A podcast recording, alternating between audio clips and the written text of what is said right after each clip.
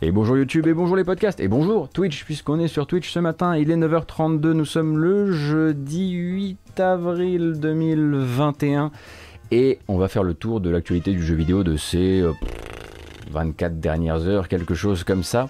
Euh, en, passant, euh, en passant sur de l'annonce d'exclusivité PS5, en passant sur des rumeurs. Alors, pas de clash euh, euh, ce matin, mais, de la rumeur, quand même, de la bonne grosse rumeur, bien grasse. Hein. Voilà, on approche doucement de l'E3, ce qui est assez normal de voir les, les rumeurs fleurir, surtout depuis que Jeff Grubb a son propre podcast. Euh, on discutera aussi de finances du côté de chez 505 Games, de featuring entre des jeux français portés sur le roguelite, euh, d'une activité d'édition qui commence chez Dontnod, d'un gros bug euh, qui tombe sur le rable de certains joueurs de Outriders, d'une bêta que vous pourrez peut-être rejoindre si vous avez envie d'améliorer dès à présent Forza 8 et de Harold Halibut. Mais autour de ça, il y aura aussi des dates, euh, des trailers, euh, peut-être des reports, non pas de reports ce matin. Et en guise de bande-annonce d'ouverture, euh, puisqu'il n'y aura pas de bande-annonce d'ouverture ce matin, j'aimerais tenir une promesse que je vous ai faite hier, à savoir de constituer une espèce de petit calendrier clair, plus ou moins clair et plus ou moins euh, plus ou moins complet de ce qui va pouvoir vous attendre en matière d'événements jeux vidéo dans les prochaines semaines. Euh, euh, prochains mois. Euh, donc je vous le propose ici, écoutez, vous allez pouvoir regarder ça ensemble. Souvenez-vous hein, que on a d'un côté le 3, le vrai, on a de l'autre côté le Summer Game Fest, on a le Steam Next Fest aussi, et puis autour de ça des, prises de, de parole d'éditeurs, soit déjà annoncées, soit attendues, ce qui nous donne pour l'instant, et pour l'instant seulement, ceci. Alors, je vous l'ai mis en noir et blanc, hein, comme ça, ça voilà, c'est lisible euh, pour, euh, pour tout le monde. Euh, vous avez donc le 10 avril prochain, c'est demain, hein, c'est après-demain, l'événement Microsoft centré sur Age of Empires 4. ça sera donc effectivement après-demain en l'occurrence samedi. bien sûr que je vous ai fait un fichier Excel, bien sûr que je vous ai fait un fichier Excel. ensuite en avril, sans qu'on ait la date exacte, on aura le Resident Evil Showcase de Capcom, le nouveau showcase avant la sortie euh, de Resident Evil euh, Village, donc Resident Evil 8.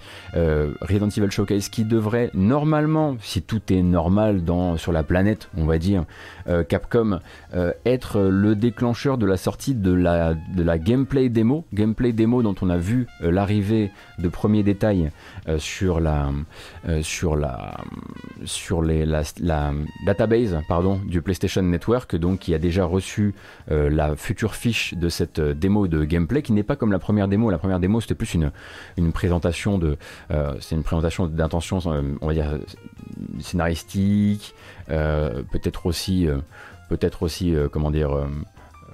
D'ambiance artistique, mais là il y aura probablement sur, il y aura probablement cette fameuse gameplay démo qui devrait sortir à l'issue du Resident Evil Showcase. On ne sait pas quand il sort en revanche. Effectivement, live spécial aujourd'hui à 14h sur No More Heroes 3, euh, Fred Link, et j'ai complètement oublié de le mettre là-dedans. Il devrait normalement être placé ici. Euh, le 14, du 14 au 17 mai, pas du 14 au 14, hein, c'est du 14 au 17 je crois, euh, qu'on aura le Final Fantasy Digital Fan Fest, surtout centré évidemment euh, sur Final Fantasy 14. et en juin, sans avoir de date précise, vous aurez... ça sera le 15 avril pour... Il y a un tweet de PlayStation qui vient de tomber, c'est ça? Pour Capcom? Vous voulez dire qu'on va mettre à jour le fichier en live? Il y a 35 minutes. Bah, j'étais déjà en train de. J'étais déjà sur d'autres sujets que celui-ci. Alors, va pour ça. 15 avril, du coup, pour euh, le Resident Evil Showcase. Incroyable. La flexibilité de cet outil est incroyable les feuilles Excel, on n'y avait pas pensé. Et donc le Fan Festival de, Square Enix euh, pour Final Fantasy XIV, vous disiez 14-15 ou 15-16. Bon, je me suis encore chié dessus, c'est des choses qui arrivent. Juin, en revanche, euh, Summer Game Fest du coup euh, organisé, vous le savez, par Jeff Kelly, avec donc plusieurs conférences, plusieurs partenaires, des indés, des regroupements d'indés. On ne sait pas exactement encore comment ça va se, comment ça va s'articuler exactement, et on n'a pas de date précise autre que cette fois-ci, rassurez-vous, ça va durer seulement un mois et ça aura lieu à partir donc du début du mois de juin et donc tout le mois de juin, vous aurez ce Summer Game Fest. Comment il va venir s'imbriquer ensuite dans l'E3, le véritable E3, euh, donc euh, celui que vous avez, dont on a parlé hier euh, dans la matinale comme étant confirmé par l'ESA avec un certain nombre de partenaires. Lui, en fait, ce sera donc une série de, bah, un peu comme les conférences d'ouverture d'un E3 classique que vous avez eu l'habitude de voir. Ça courra donc du 12 au 15 juin. Ça courra et non pas Sakura. Et il y aura donc en partenaire Nintendo, Xbox et donc Bethesda, Capcom, Ubisoft, Take-Two, Warner Bros, Koch ou Koch ou Core, ainsi que Konami. Et Konami, du coup, la question c'est pourquoi? Euh, Probablement alors évidemment là on s'avance un petit peu, mais au moins probablement pour annoncer ce, euh, euh, ce partenariat avec Bloober Team, puisque Bloober est censé, on va dire, à l'été annoncer leur travail sur une série d'horreur très connue pour un éditeur très connu. On imagine qu'ils vont pas bosser sur Resident Evil. Il y a donc quand même de grandes chances que si Konami est présent à cette E3 digital, c'est notamment pour reparler de ce Silent Hill là et voir d'autres Silent Hill aussi. Euh, ça, ce sera à vérifier plus tard. Donc 12 au 15 juin seulement, hein, on rappelle, puisque cette fois-ci, on va avoir que la partie avec les conférences de l'E3. Et le, 15, le 16 juin, directement le lendemain, euh, commencera le Steam Next Fest, qui lui n'aura rien en fait de très officiel, de très twitchable. Euh, puisque le but là ce sera vraiment de vous donner, de vous donner l'accès direct à des démos via Steam à énormément de démos. Faut voir ça comme un Steam Game Festival, sauf que celui-ci va essayer de centrer sa curation sur les jeux qui ont envie de se montrer autour de la période de l'E3. C'était il y a quelques mois le Steam Next Fest, euh, non Chemaka, avant c'était le Steam Games Festival, et maintenant le Steam Next Fest c'est le, nom qu'on donne à cette première occurrence, on va dire, euh, édition E3. Euh, donc là, il y aura évidemment il y aura des streams de développeurs, euh, mais euh, ce ne sera pas des grands, des grands barnums sur Twitch. Il y aura des streams de, développeurs sur Steam. Il y aura plein plein de streams en même temps, plein de démos qui vont sortir en même temps. On l'espère peut-être un peu de curation proposée aussi par les organisateurs. Euh, avec, on l'espère, une nouvelle, euh, une nouvelle page portail qui permettra de savoir exactement euh, où on se place, de voir voilà, si j'ai envie d'essayer du roguelite, si j'ai envie d'essayer ceci, si j'ai envie d'essayer cela, du jeu d'aventure, on en avait parlé dans une précédente matinale. Et après, la grande question, et eh ben voilà, hein, elle est ici.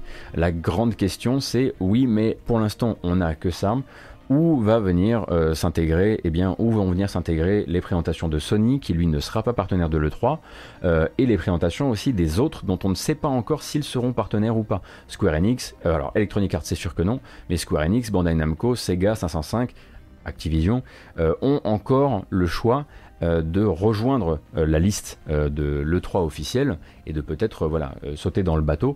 S'ils ne sont pas là, il y a quand même de grandes chances que ce soit peut-être parce que soit ils ne sont plus intéressés, soit parce que qu'on le veuille, que, les, éditeurs ou non l'aient voulu, euh, le 3 a quand même tenu à faire payer cette entrée, parce que clairement ils ne sont pas obligés de payer, ils n'ont pas besoin de ça, euh, et peut-être que les conditions ne leur allaient pas, ou qu'ils se sont rendus compte en 2020 qu'ils avaient plus du tout besoin que ça, et que euh, entre les Bandai Namco Next qui ont été officialisés il n'y a pas très longtemps, les Square Enix Presents, les l'EA Play qui courent depuis extrêmement longtemps, euh, il n'y avait pas forcément besoin, besoin de, rejoindre le 3. Cependant, on a vu aussi que euh, Doug Bowser de Nintendo euh, disait, enfin d'ailleurs, Doug Bowser de Nintendo ainsi que Phil Spencer ont tous, ont les deux pris la parole hier pour dire au fait, nous on est hyper content de refaire le 3, on est hyper content de refaire cette grand-messe du jeu vidéo, cette grande réunion de tous les professionnels, manière comme une autre dans une industrie où voilà où il y a le triangle Nintendo, Microsoft, Sony, de dire nous autrement dit pas Sony, on est bien content d'avoir des copains. Eux, ils ont l'air contents de faire bande à part, mais nous, on est super contents de refaire la fête aux jeux vidéo. Donc voilà, ça c'était dans les discussions, enfin dans les discussions, dans les, prises de parole d'hier.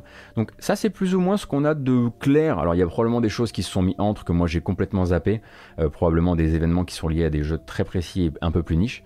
Euh, la ParadoxCon de, ce sera du 20, du 21 au 23 mai. Ah, mais j'ai oublié la PDXCon, tout à fait. Tout à fait, tout à fait.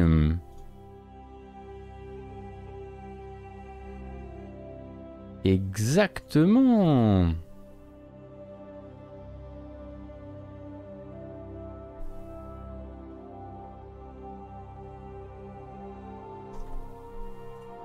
PDXCon.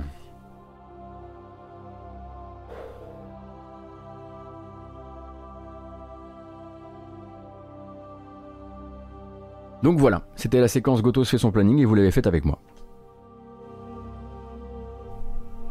Non, on parlait pas de XCOM, désolé Kalamaic, on parlait de PDXCon, Paradox Convention.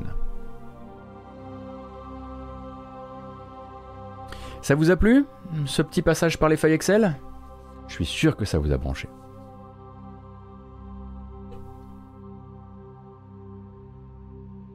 Est-ce que vous êtes un petit peu plus au clair? Finalement, c'est pas si compliqué quand on voit ça. En gros, on est certain en tout cas que le Steam Next Fest commence après le 3 et que autour de ça, il va y avoir le Summer Game Festival euh, qui va, euh, bon bah lui, euh, bah, très probablement venir foutre un bordel monstre là-dedans dans les temps à venir, puisque on peut normalement s'attendre à ce que de toute façon, il y ait pas mal d'éditeurs qui partent en latte dès le début du mois de juin, d'autres qui partent en latte sur la fin du mois de juin, que tout ça, ça vienne être entièrement pollué. Donc il faut profiter hein, vraiment de ce, il faut profiter de ce planning tant qu'il a l'air de quelque chose. Dans un mois, à mon avis, ce sera pas la même limonade.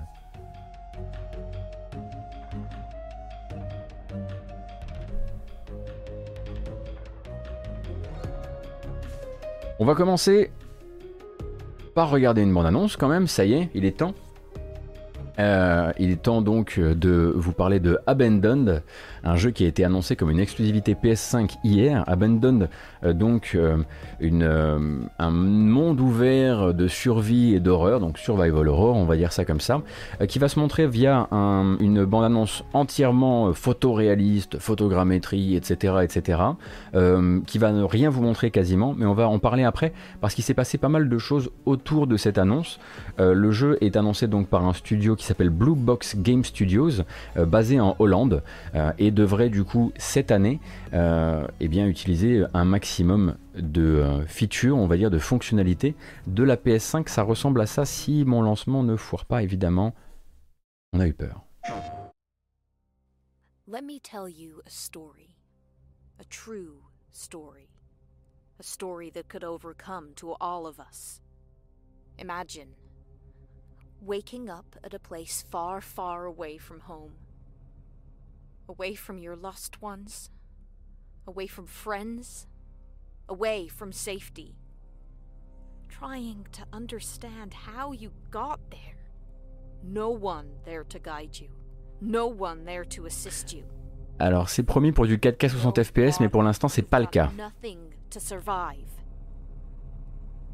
But the complicated part is well, you're a prey.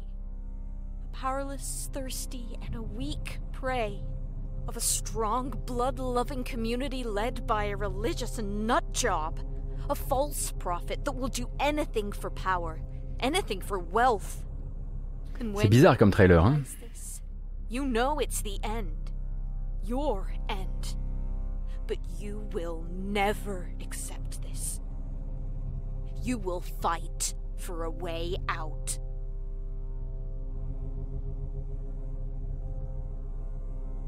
Donc vous allez voir un tout petit peu de gameplay là, il me semble. Il me semble qu'à un moment, ou alors on l'a déjà vu, je me souviens plus. Ah, on l'a peut-être déjà vu. Ah si. Et là, soudain, les 10 FPS. Eh bien, figurez-vous donc que ce teaser qui nous dit qu'on aura un reveal de gameplay bientôt, euh, ce teaser a été au cœur d'une espèce de moment complètement surréaliste euh, dans la journée d'hier, puisque donc sont annonce, est annoncé ce jeu qu'on a l'air, euh, qui nous donne pas des vibes incroyablement intéressantes comme ça au prime abord. En tout cas, ce teaser n'est pas bien réussi. Euh, ensuite, il y a un post sur le PlayStation Blog qui nous dit qu'en gros, ça va être des mécaniques de survival horror en monde ouvert. Alors, évidemment, avec ce rendu photoréaliste, etc., etc. Avec une, partie shoot a priori très complexe et très lourde, puisque c'est un personnage qui ne sait pas manier les armes. Euh, quelque chose d'assez fastidieux, qui va aussi utiliser beaucoup les, mécaniques, euh, les, enfin, les, les, fonctionnalités de la PS5 et de la, de la DualSense, donc les gâchettes adaptatives, le retour haptique qui devrait vous donner des informations quand vous prenez une balle à gauche ou à droite, parce qu'en gros on comprend assez vite que le personnage de cette aventure est poursuivi dans la forêt par des gens. Euh, là où ça devient bizarre, c'est que du coup, on apprend, on, apprend donc que c'est développé et prévu pour cette année par Blue Box Game Studios, un studio qui a donc foiré un, un accès anticipé sur Steam en 2015, enfin 2015-2016, et dont le site internet est complètement vide. Et donc les gens se mettent à se renseigner sur le studio, ne trouvent rien ou presque sur le studio, si ce n'est que ça a l'air d'être un petit studio qui communique assez mal sur Internet, et du coup concluent ce qu'on ferait tous à leur place, que c'est le nouveau jeu d'Hideo Kojima. Je ne sais pas. Je ne sais pas. Je ne sais plus. Donc il y a eu comme ça une grande vague de gens qui sont allés inventer l'idée que sous prétexte que cette société n'avait pas un site internet utilisable, euh, Blue Box Game Studios était en gros une vitrine, euh, comme à l'époque hein, de Joachim Mogren, euh, souvenez-vous, et que du coup c'était le nouveau projet de Kojima qui était caché derrière une, fausse société. Il a donc fallu comme dirait l'autre, crois-moi, crois-moi pas. Il a donc fallu que les développeurs update pour la première fois leur site internet en je sais pas combien de temps pour publier un démenti et dire voilà notre réponse à la rumeur Hideo Kojima. Nous ne sommes absolument pas affiliés à Kojima. Euh, nous sommes juste une équipe de développeurs. Alors on est une petite équipe, euh, c'est sûr. On n'est pas très connu, c'est sûr. Euh, mais vous pourrez du coup découvrir le gameplay de Abandoned bientôt, puisqu'on va bientôt vous montrer, parce que c'était uniquement le teaser et, ça c'est du et ça c'est ça c'est bientôt viendra le, le trailer. Voilà. Donc Abandoned absolument pas le nouveau Hideo Kojima, calmez-vous. Euh, c'est fou hein, d'en être à un point où il faut préciser ça sous prétexte. En gros, si ton CV n'est pas bien à jour, tu es Hideo Kojima. Je trouve ça incroyable.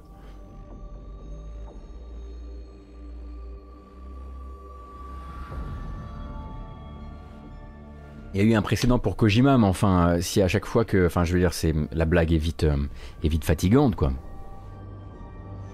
Et justement, puisqu'on y est bah, sur les, la Kojima, euh, la Kojima Fever aiguë, la Kojima, la Kojimania, Oh, ça a dû exister, on a dû parler de Kojimania, j'imagine, dans des temps, des temps précédents.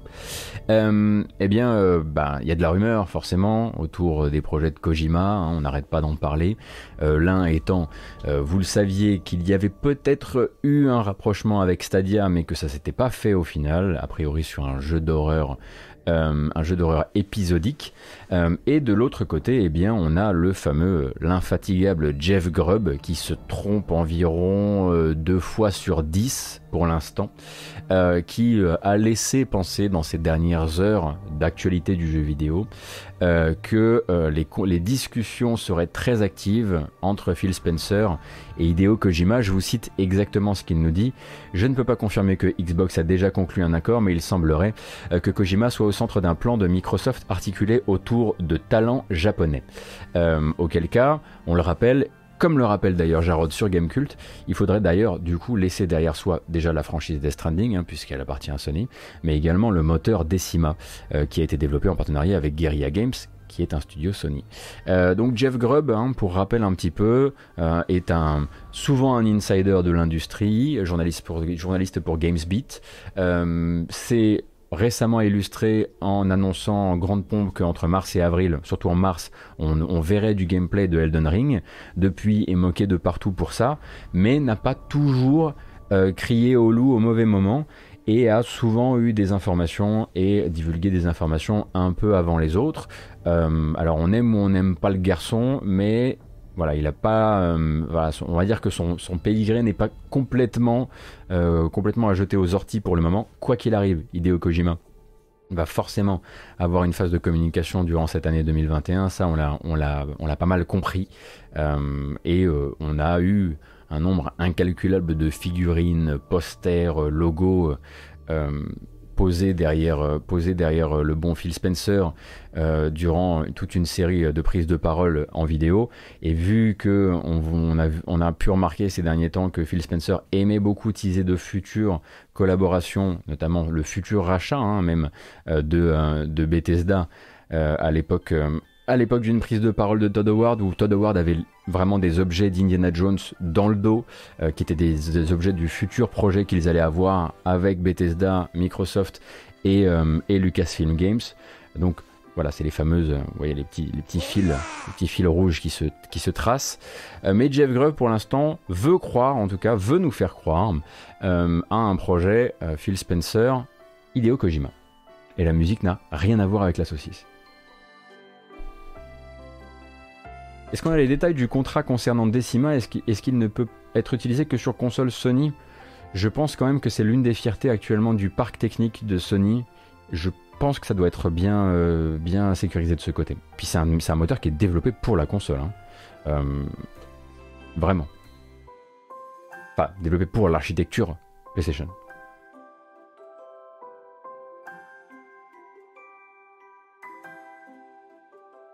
Euh, oui, c'est le, c'est le.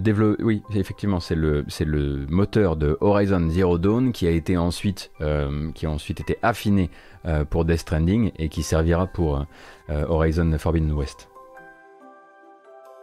Il était déjà peut-être sur Killzone, Decima? Decima fonctionne très bien sur PC, c'est vrai. Vous faites bien de le faire remarquer.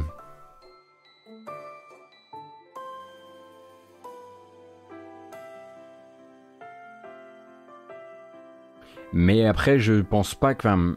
Globalement, je, pense qu'il serait de bon ton là pour Sony d'arrêter de se taper la honte, euh, sans offense évidemment, mais euh, déjà l'histoire de la MLB euh, ne leur a pas fait du bien d'un point de vue, d'un point de vue image. Je pense pas que ce soit un bon, une voilà, que ce soit une, une, bonne face publique que de voir Kojima aller faire son prochain projet avec la concurrence et le moteur en plus. Sauf s'il est parfaitement bien licencié et qu'ils se font beaucoup d'argent avec ça, auquel cas il faudra encore réétudier notre manière d'envisager le jeu vidéo, euh, comme ça nous arrive régulièrement euh, euh, depuis que les exclusivités ne font plus tout manifestement.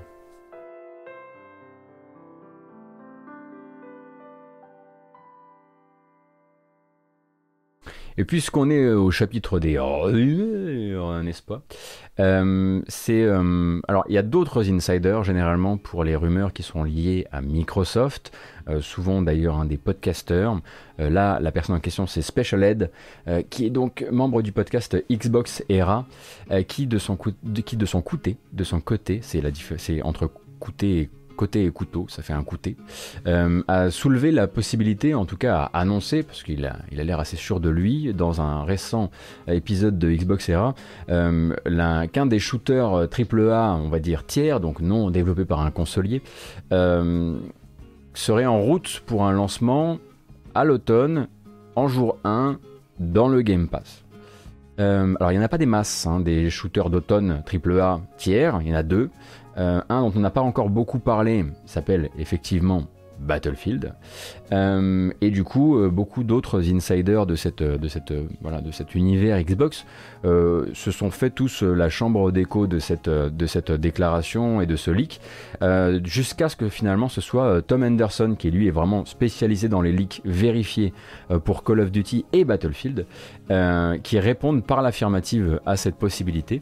donc une série d'insiders liés euh, au monde non seulement du, du, shooter, enfin des, aux, deux shooters principaux annuels et euh, à l'univers Microsoft, ont l'air de dire que le appelons-le Battlefield 2021, hein, puisque maintenant, voilà, euh, il devrait s'appeler Battlefield tout court, mais appelons-le Battlefield 2021, ont l'air de penser que Battlefield 2021 pourrait être un jeu disponible dans le Game Pass en jour 1, ce qui serait effectivement un joli, joli coup pour Microsoft, notamment sur le territoire américain, comme d'habitude.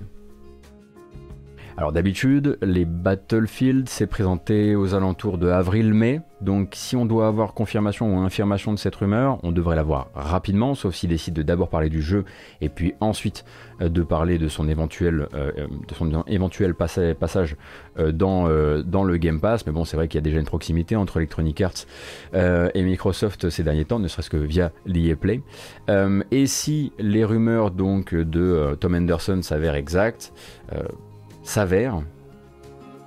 Je crois que s'avère, ça suffit.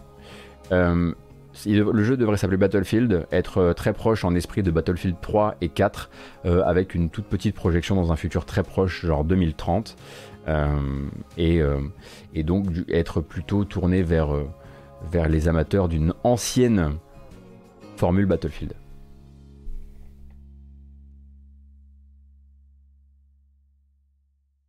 C'est ça Naiden, avril-mai pour sortir en octobre généralement les Battlefield.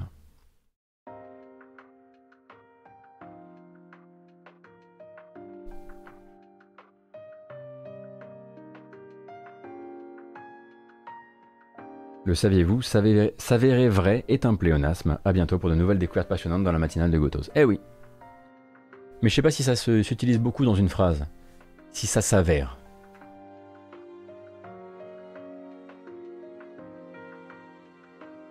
Si, si, c'est toujours DICE qui s'occupe de Battlefield, euh, mais c'est Electronic Arts, DICE, et...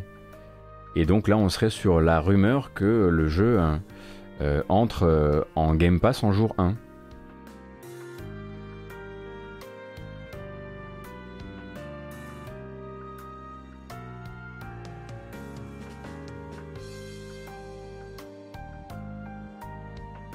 On dit bien le fait est avéré. Non, le, exact nécessaire après le verbe avéré. L'adjectif avéré, c'est différent. Et du coup, si ça s'avère avéré, euh, vous avez deux heures. Moi, je continue. Euh, on a eu des petits comptes, on parlait justement de Kojima juste avant, on a eu des petits comptes euh, financiers autour de Death Stranding.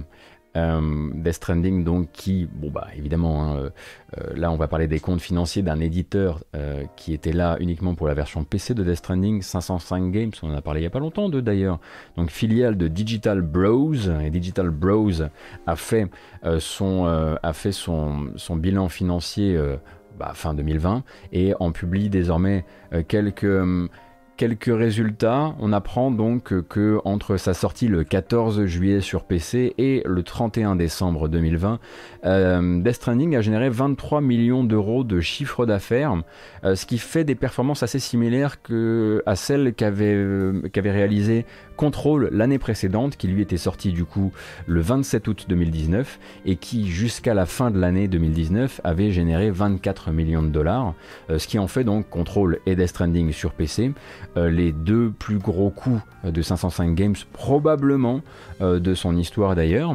Et dans les bons élèves, on va dire, les bons élèves de, de l'école 505, on a Bloodstained qui n'a pas fait d'incroyables ventes au démarrage, mais qui, bah, sur la longue traîne, fait, génère quand même depuis l'été 2019, a généré 37 millions de dollars de chiffre d'affaires, ce qui est pas mal du tout. Euh, et vraiment le, euh, le dernier succès, euh, on en a parlé il n'y a pas longtemps, Ghost Runner. Ghost Runner donc qui a fait 7 millions en deux mois, pas mal du tout, euh, et qui a motivé du coup hein, le rachat de la licence par 505, qu'il a racheté donc à son coéditeur de l'époque. Et donc 505, euh, s'il le désire maintenant, pour continuer à faire des Ghost Runner ou à décliner ce beau succès commercial. Et on le leur souhaitait. Bloodstained a bien marché sur le long terme en fait, Pitmull.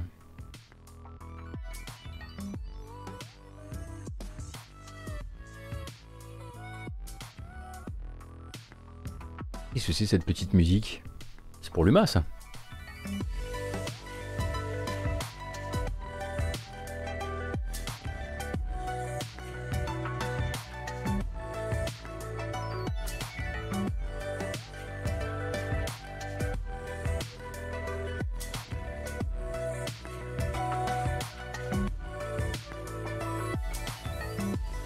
C'est fou cette... Euh, moi, je reviens toujours pas de cette histoire des, pauvres devs là. Imaginez, euh, ça fait des années. Bah, c'est là en fait, je me rends compte je suis en train de vous citer un, tweet de de Rami Ismail, mais imaginez, ça fait des années que vous travaillez sur votre jeu.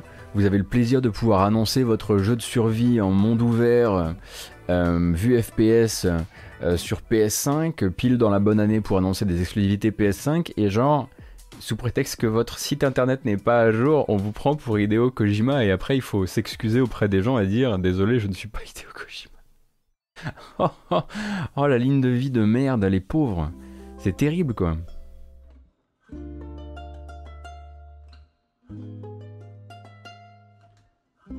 Euh, Greg Bush, est-ce qu'on sait si les 37 millions incluent les revenus du Game Pass? Je crois que quand ils parlent de chiffre d'affaires, ils mettent les revenus du Game Pass les chèques éventuels euh, qui, euh, qui sont euh, les passages de chèques et ça vaut aussi à mon avis pour les exclusivités Epic Game Store parce que l'exclusivité Epic Game Store est achetée par Epic avec un chèque ce qui doit rentrer à mon avis dans ce cas précis sur le chiffre d'affaires. Alors ça fait énormément parler d'eux mais figurez-vous qu'entre hier et aujourd'hui il y a un truc qui a changé sur la, la vidéo. Moi, la vidéo, honnêtement, je l'ai trouvée pourrie. Euh, j'ai trouvé que c'était mal fichu, j'ai trouvé que voilà, si vous voulez montrer un jeu euh, full next-gen que vous promettez 4K 60 FPS et que votre seul truc c'est des images qui bougent pas beaucoup mais dont on voit déjà qu'elles ont des problèmes de framerate, voilà, le montage n'était pas tip top, etc. Euh, mais je vais sur le, donc la vidéo sur le, le, YouTube officiel de PlayStation et je vois un, je vois un record, je vois un, enfin pas un record mais c'est avis positif de chez positif, tout le monde est là genre ah trop bien, exclusivité PS5, ça fait plaisir d'en voir et tout, il y a la fièvre exclusivité PS5 et entre ça et ce matin où il a, il a fallu qu'il s'excuse de pas être Kojima Prod, le trailer a pris un, bon quoi, ils ont un cinquième maintenant de, de, de, pouce bas, on va dire. Alors est-ce que c'est lié au fait que les gens ont re-regardé le trailer et se sont dit ok en fait il est un peu pourri euh, ou est-ce que c'est lié au fait euh, euh, qu'il y a eu cette histoire entre les deux Mais il y a eu une vraie, un, vrai changement dans l'accueil.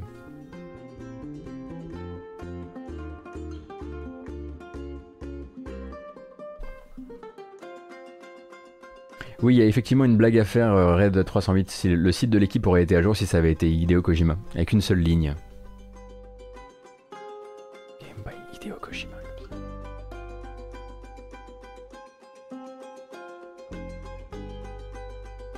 Alors c'est malheureux, j'aurais bien voulu vous montrer une... Euh, on parle d'un jeu qui s'appelle Abandoned Aubergine, euh, qui, euh, qui s'est annoncé comme une exclusivité PS5 hier, avec un teaser et qui montrera du gameplay bientôt.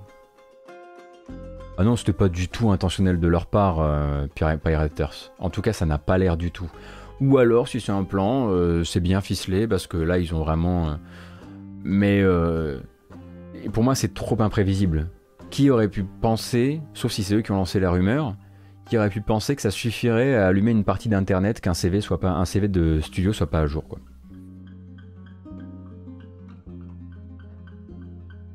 Alors j'aurais bien, aimé avoir une bande-annonce à vous montrer pour cette euh, petite collaboration entre studios français, euh, mais il va falloir faire sans et simplement regarder quelques, euh, quelques captures d'écran qui nous ont été proposées.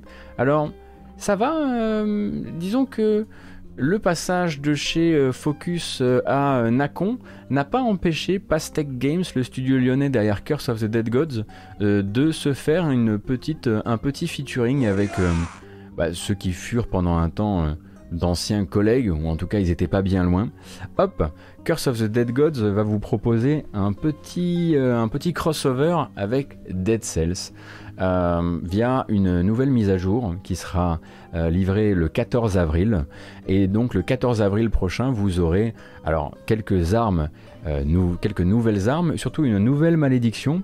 Euh, nouvelle malédiction qui, alors la, malédiction c'est vraiment quelque chose de central dans le gameplay de Curse of the Dead Gods. En gros, à chaque fois que plus vous avancez dans le jeu, plus vous êtes obligé de, de, prendre des malédictions sur vous et vous allez avoir une nouvelle malédiction qui non seulement vous fait courir plus vite, mais vous fait encaisser plus de dommages et surtout votre personnage du coup adoptera l'animation de course très très signature du héros de Dead Cells.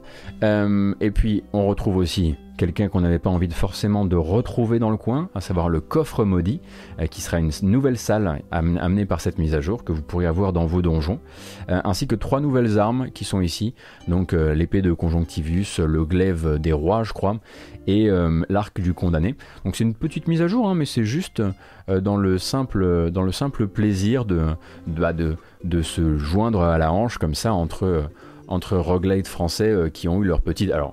l'un qui est devenu un succès mondial, l'autre qui a euh, un succès d'estime euh, assez, euh, assez clair. mais du coup, cette mise à jour est déployée de manière gratuite le 14 mai. le 14 avril, pardon.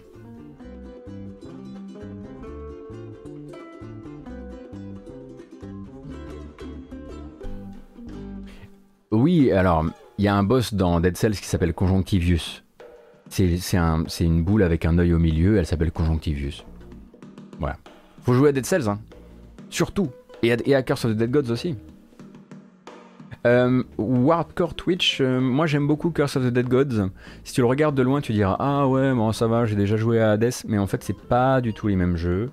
Euh, c'est un jeu qui est beaucoup plus lourd, beaucoup plus martial dans son approche, c'est-à-dire que voilà, tu, tu comptes tes coups, tu comptes tes roulades, tu fais très attention à ta barre d'endurance. C'est plus, c'est plus la dark soulisation, si tu veux, du, du roguelite en vue du dessus, le roguelite d'action en vue du dessus. c'est très, c'est très addictif, Curse of the Dead Gods. il lui manque probablement une, certaine variété qui l'empêchera de devenir un, un, des grands roguelites annuels et mondiaux. mais moi, je recommande vraiment la découverte. Il y, a aussi, une gestion de la lumière et de l'obscurité dans Curse, effectivement. Il y a plein de, il y a des mécaniques, euh, euh, il y a des mécaniques très, euh, très présentes, enfin très marquées.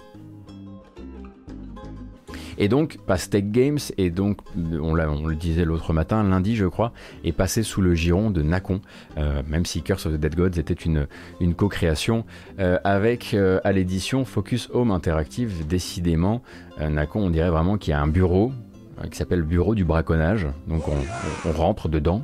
Il y a des mecs dont le seul but c'est de repérer les partenaires de Focus pour les racheter. Voilà. Merci beaucoup Winchester, merci beaucoup Avalon, Juxi également et Poulpi.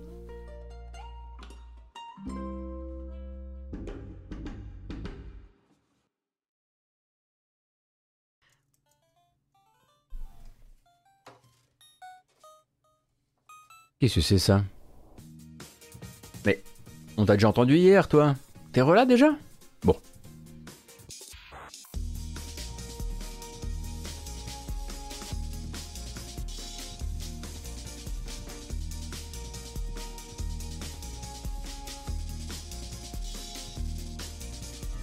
En même temps, si Focus voulait sécuriser ses studios, il le ferait. Oui, je pense qu'ils ont, ils ont peut-être peut des envies d'ailleurs désormais. Ah non, mais je, disais pas que je disais pas que Focus, euh, je, je dis pas forcément que Focus devrait, euh, comment dire, euh, mieux les sécuriser. Ça se trouve c'est pas dans leur plan. En revanche, effectivement, chez Nacon, il y a clairement un plan qui consiste à dire vous allez arrêter de créer des jeux pour Focus en fait.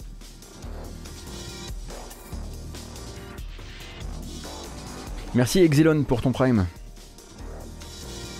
Bah, on va rester dans les studios français en fait. On va juste changer un peu la zig parce que ça va un peu trop vite là. Voilà. Ouh euh, annonce dans la nuit, peut-être même au petit matin ici. Euh, vous saviez peut-être, si vous suiviez l'actualité de Dontnod aux alentours de mars 2020, que le boss de Dontnod, euh, Oscar Gilbert, avait annoncé donc l'ouverture d'un pôle édition et marketing euh, qui euh, allait servir à plusieurs choses. Euh, donc pôle édition et marketing qui allait être piloté par Xavier Spina, qui est un, ancien directeur de production chez Ubisoft, qui avait été amené chez Dontnod à ce moment-là, ainsi que Sophie Philippe, qui elle était global, Marketing Manager, ça claque, chez Wargaming. Et donc ces deux, ces deux boss-là vont s'occuper en gros de l'antenne. il n'est pas français, on dit pas Gilbert, ben il n'y a pas un U c'est Gilbert avec un, U, euh, vous m'accusez, maintenant on en est à un point où vous m'accusez d'américanisation du, euh, du discours, même quand il y a un U, quoi. Oscar Gilbert. Incroyable ça. Ah vous êtes tatillon le matin. Euh, et donc je le disais, euh, donc pôle d'édition et pôle marketing euh, qui sera utilisé, alors qui devait être utilisé à la base pour de l'auto-édition, notamment l'auto-édition de Twin Mirror, parce qu'avant ça, Dontnod, vous le savez peut-être, c'est du partenariat, voire du mercenariat. Euh, comme avec euh, Bandai Namco, avec Focus, avec Square Enix, avec Microsoft et avec Capcom, hein, si on remonte euh, jusqu'à Remember Me. donc ça a permis l'auto-édition effectivement de Twin Mirror sur PC et ça permettra bientôt de propulser les jeux des autres puisque cette, cette antenne de cette antenne d'édition va servir aussi à éditer les jeux des jeux extérieurs. en l'occurrence, ils vont commencer par ils vont commencer par les Danois de Portaplay, un studio euh, qui euh, sortait en 2020 sur PC un jeu de combat tactique entre soldats de la Première Guerre mondiale et zombies qui s'appelait Broken Lines. Euh, donc son twist à lui en gros c'est que vos soldats avaient besoin d'avoir un approvisionnement régulier de gnôle pour s'en sortir au combat. Alors pour boire déjà, mais aussi pour faire des cocktails Molotov. Euh, et c'est un jeu qui a plutôt euh, bonne presse, mais qui n'est pas du tout aligné avec la philosophie Dontnod telle qu'on l'imagine. En revanche, demain, ils vont développer un nouveau jeu euh, pour Dontnod, et c'est marrant, parce que du coup, ils ont plus envie de faire les ouaves. Portaplay nous annonce, un donc studio, je le disais, ah, je l'ai peut-être pas dit d'ailleurs, studio danois, si, basé à Copenhague, ils se sont découverts une envie, une envie de, de sens. Voilà. Ils se sont découverts une, envie de jeu avec une emphase sur la narration, avec des protagonistes qui traversent une crise et des dilemmes moraux. Voilà. Donc en gros, Dontnod est allé chercher un nouveau partenaire pour faire du Dontnod. A priori, c'est comme ça, en tout cas, que ça nous est annoncé dans, dans, cette, première communication. Pour l'instant, il n'y a pas de date euh, pour, cette, pour cette collaboration. On sait juste que euh, Portaplay sera officiellement le premier euh, studio à se faire éditer par la branche euh, édition et marketing de Dontnod.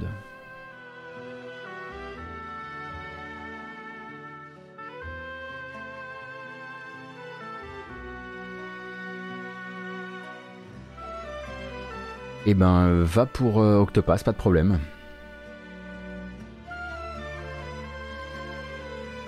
Est-ce que Dontnod voit le syndrome tel tel se pointer? Bah, En fait, c'est, là que ça va être charnière. Hein. Pour rappel, ils ont donc annoncé 5, j'allais dire 22 projets. 5 projets en auto-édition euh, entre, 22 et, entre 2022 et 2025. Euh, et à côté de ça, ils ont toujours ce projet avec Focus. Euh, il faudra voir, du coup, c'est vraiment là que ça va être charnière, parce que bon, là pour l'instant, ils ont essayé de sortir aussi un petit peu de. En fait, contrairement on va dire que contrairement à Telltale, tous leurs jeux à tentative narrative n'ont pas eu exactement le même moteur, exactement les mêmes rendus. Euh, on imagine qu'ils ont voulu faire évoluer les choses. Euh, mais là, quand ils annoncent effectivement 5 jeux en auto-édition, il faut voir à quel point ces jeux-là sont différents. Oui, Individuals, c'est effectivement Octopath Traveler la musique. Un morceau que vous pouvez entendre dans le dernier épisode des Démons du Midi, tous les mois sur geekzone.fr, un podcast de musique de jeux vidéo, co-animé par Gotos et Pipo Mantis, des gens extrêmement sympathiques. Alors gros projet avec Focus apparemment, il avait été teasé il me semble en 2018 au What's Next de Focus. Oh là là, les What's Next de Focus c'était un truc, on allait dans... il y avait plein de gens dans une pièce et on regardait des, on discutait des jeux. Il y avait dans les mêmes pièces, hein, c'était le monde d'avant et tout. Euh, j'avais plaisir à y aller chaque année d'ailleurs. Euh, et effectivement, on avait juste vu un artwork, trois fois rien difficile de se faire une idée de ce que pourrait être le jeu, même si moi je croise toujours les doigts pour que ce soit éventuellement Vampire 2, euh, qui pourrait euh, tabler un maximum sur les réussites euh, du premier sans reproduire les erreurs.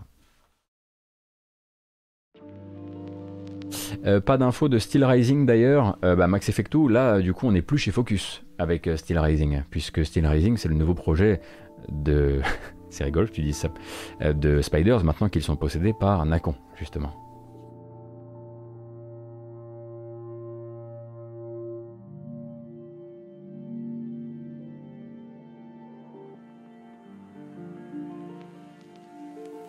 Qu'est-ce qui arriva en premier? Vampire 2 ou Vampire de Masquerade 2 Oh non. Oh là là, vous me brisez le cœur. Oh la, oh, question est terrible. C'est horrible. oh non. Oh, c'était. Oh. Oh. Il y a des gens sur le chat qui sont pas au courant, du coup, pour Vampire de Masquerade 2, je peux faire un, petit topo, hein, si, si, jamais, si vous avez besoin qu'on vous rappelle. Euh, mais sinon, on n'est pas obligé d'en reparler. C'est comme vous voulez, vraiment.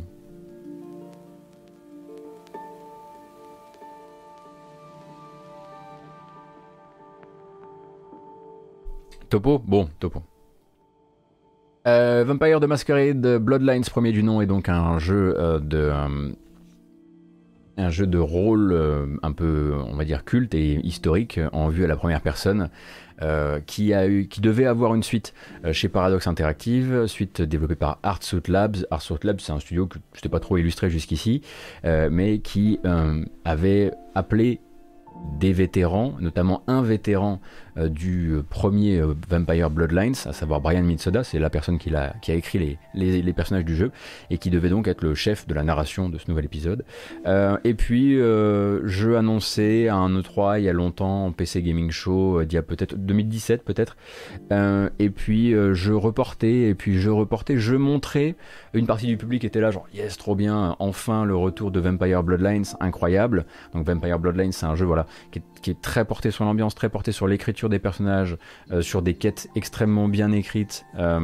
Euh, qui, est sorti dans un état lamentable malheureusement bah, à cause de deals, de deals commerciaux euh, un peu, un peu mal, mal amenés, euh, mais qui par une série de, une série de patchs qui a sauvé le jeu de base qui, qui était développé par Troika, des patchs non officiels, est devenu culte. Voilà. Et donc quand on voit arriver Bloodlines 2, c'est pas grave s'il est un peu cassé, c'est pas grave s'il est pas très actuel d'un point de vue de sa 3D, c'est pas grave s'il est pas incroyablement beau, on se dit ok, on va le faire. Et on sera là.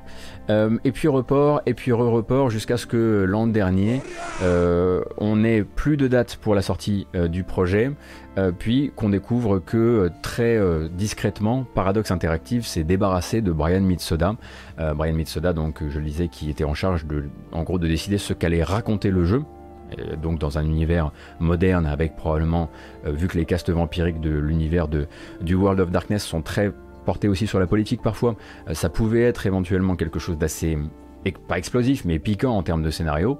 Euh, et Brian Mitsoda donc de se faire sortir du projet d'abord et puis ensuite la personne qui était en, qui était le, numéro 2 de, de Brian Mitsoda à savoir Cara Ellison qui était narrative designer elle aussi s'en va. Euh, c'est le cas aussi pour le, le c'est le cas pour le chef créatif il me semble. Ouais le lead, designer peut-être. Euh, tout ça euh, sans qu'on ait, euh, sans ait d'autres nouvelles de, de, venant de Paradox que bah, le jeu continue sa, sa route. effectivement, il est repoussé, mais 2021 sera une grande année pour Vampire Bloodlines 2. Et puis, on a appris en début d'année que, en fait, il retirait entièrement le projet au studio Artsuit et que le jeu repartait entièrement, on imagine, sur quasiment un reboot. Euh, et que en gros donc le studio euh, euh, se fait retirer son jeu, est obligé de licencier et va partir sur autre chose, mais perd son, contrat avec Paradox et jusqu'alors on ne sait pas ce que Paradox a fait du jeu, à qui ils l'ont confié. On espère que la Paradox Con, la prochaine convention de Paradox, permettra de savoir où en est le jeu. Voilà.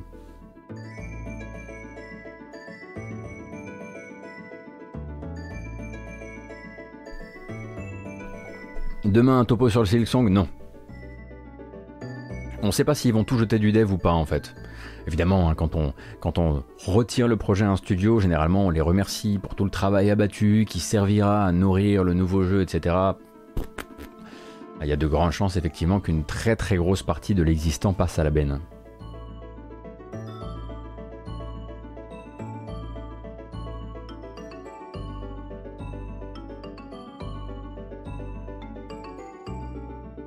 Non, on ne sait pas s'ils vont tout jeter de Silksong. Silksong va bien a priori. Hein. Allez, on continue avec un jeu qui, je sais, vous anime du matin au soir. Vous vous levez pour jouer à Outriders. Vous vous couchez trop tard à cause d'Outriders. Outriders donc euh, qui est toujours dans ça, on va dire, euh, cette première euh, période de cette première période d'activité, ces premiers dix jours. Le jeu a été, a été lancé donc la semaine dernière. Il a vécu un week-end compliqué Outriders pour rappel. C'est ça? Ah donc le shooter de People Can Fly et Square Enix, shooter looter pas, pas vraiment un jeu service, mais plutôt un jeu qui euh, s'étendra à coup d'extension payante, un peu comme un Borderlands. Et du coup, après avoir passé un week-end un petit peu compliqué euh, sur euh, sur internet parce que les, les, joueurs avaient du mal à rejoindre le jeu, ils passent un début de semaine assez compliqué car est de retour celui qu'ils avaient promis de d'annihiler, on va dire, avant la sortie, à savoir le bug de disparition totale de l'inventaire. Une partie des joueurs se plaint actuellement, alors évidemment c'est minoritaire, Dieu merci pour les développeurs, euh, devenu se plaindre sur Reddit du vidage complet euh, de son inventaire, souvent après un crash, un crash du jeu durant la connexion avec euh, la partie de quelqu'un d'autre, avec la partie d'un autre joueur, la partie d'un ami. Euh, le jeu crash au moment de se connecter à la partie d'un ami et quand vous revenez, bah, votre personnage n'a plus rien sur lui, n'a plus rien dans son inventaire et surtout quand vous récupérez des objets par exemple chez le marchand et que vous essayez, de les équiper, ben une fois sur deux euh, l'équipement euh, ne s'active pas. Du coup, forcément, euh, People Can Fly prend le, le, bug très au sérieux, d'autant plus au sérieux que c'est un bug qui, dont en tout cas alors c'est pas, dit que c'est le même bug, mais en tout cas les effets ont déjà pu être observés, les symptômes ont pu être observés déjà durant la démo où pas mal de joueurs avaient eu, euh, avaient fait remonter euh, ce bug.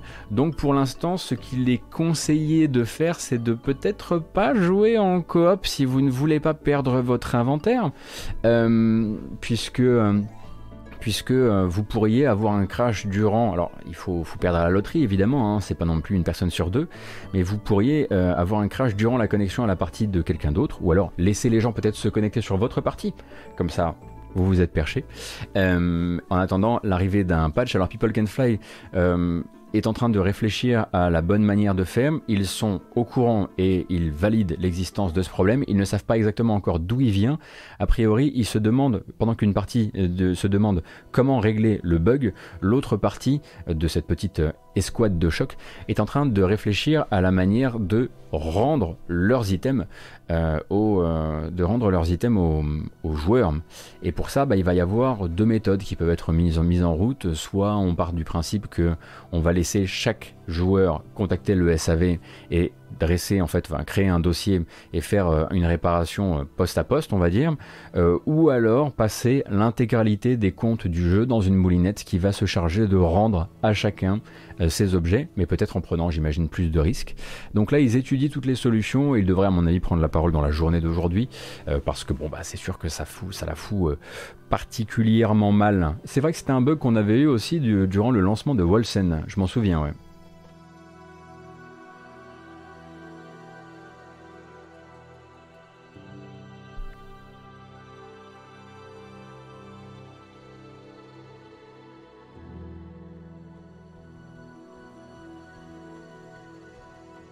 Alors, mon tapis qui m'emmerde là. Est-ce que People Can Fly, c'est le studio de Cliff Blazinski Pas du tout.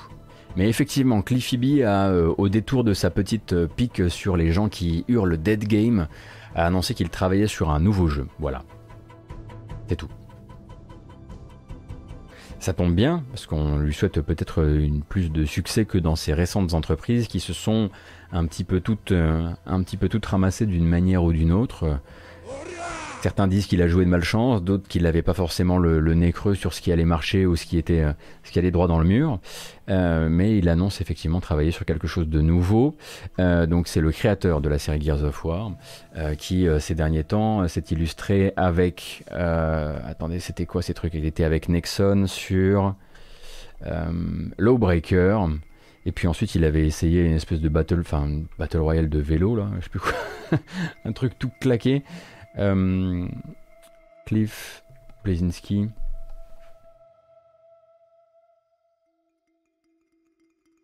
C'était pas un battle royale de Radical Heights, voilà Radical Heights, qui était vraiment une tentative de récupérer vite du blé, euh, qui était, euh, qui était, bah, qui s'est, qui s'est un peu craché.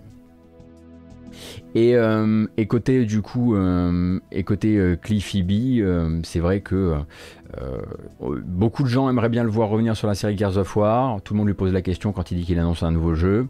là, on lui a posé la question est-ce que est-ce qu'il peut y avoir d'une manière ou d'une autre un lien avec des flingues tronçonneuses, hein, pour voilà, pour référencer le Lancer de Gears of War? Et il a répondu absolument pas. Donc Cliffy B toujours pas sur Gears.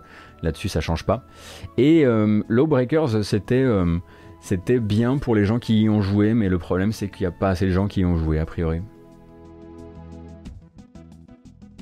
Merci beaucoup, monsieur Algost. C'est gentil, merci. Merci Shaor aussi, j'avais pas vu, merci Exilon. Merci Winchester, merci Avalon.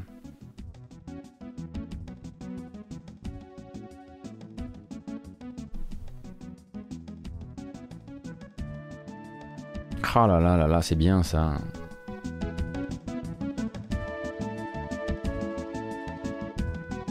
Pilot Wing 64. C'est de la bonne.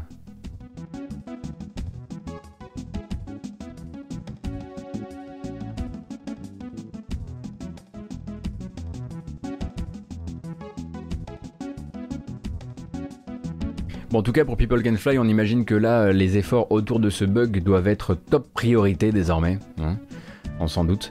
Euh, parce que. Euh, bah, parce qu'en fait, on peut, pas peut pas, peut pas laisser le bug trop longtemps s'étendre, sinon ça va devenir une vraie maladie et en termes de SAV, ça risque d'être invivable pour eux.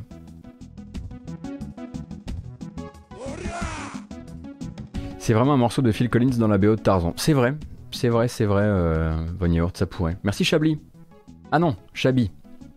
J'ai lu Chablis. Va falloir qu'on lise un petit truc sur la gueule de bois. Hein. Attendez, on va s'en lire un au passage, la vite fait. Parce que quand on commence à lire Chablis alors qu'il est écrit Chablis, c'est pas bon. Aïe aïe aïe aïe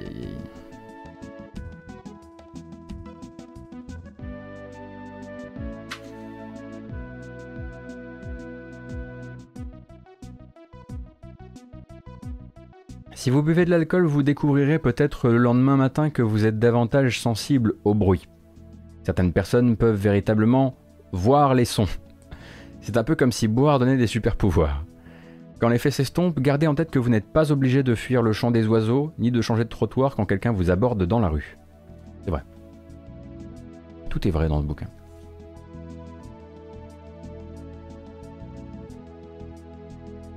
La news, la prochaine, euh, concerne Forza 8. Et je voyais tout à l'heure, euh, durant, le sommaire, des gens qui s'étonnaient qu'on parte dans, qu'on parle de, Forza 8. Et pourtant, hein, le jeu est toujours en développement euh, du côté de chez Turn 10, avec pour objectif donc de venir euh, grossir, on va dire, euh, grossir le, catalogue euh, Xbox Series notamment et PC aussi. et donc Turn 10 annonce qu'ils vont, ben, écoutez, hein, la crise du Covid, l'éloignement, la distanciation sociale, etc. Ça n'aide pas pour trouver des playtesters, c'est sûr. Donc ils vont faire intervenir la communauté. Si vous avez envie de participer à des playtests de Forza 8, vous pourrez. Attention, en revanche, il suffit pas juste de s'inscrire et de recevoir pour recevoir une clé. Bah non, c'est un petit peu plus. Voilà. Vous allez vous inscrire pour participer à des sessions de playtest, des sessions de playtest qui vont passer aussi par une présentation du jeu, on va appeler ça un panel.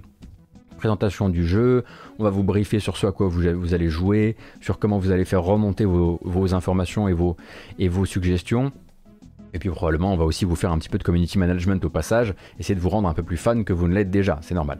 Euh, et donc cet événement ça va être sur inscription et ça se terminera donc par la distribution des clés aux playtesters euh, pour une des clés ou des accès, on l'imagine peut-être par euh, par cloud gaming et ça sera pour une période non encore définie et à une date non encore définie. Mais Turn 10 a envie de vous prévenir dès à présent, voilà, soyez sur les rangs. À un moment on va donc ouvrir ouvrir ces euh, euh, ces, accès de playtest. Donc venez dès à présent vous, vous inscrire pour avoir une chance d'y participer.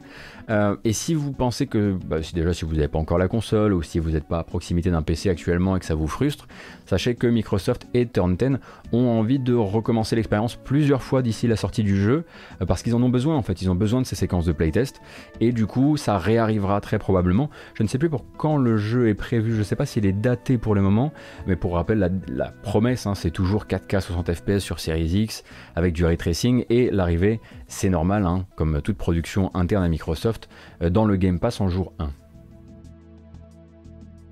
Il n'est pas daté, hein, d'accord.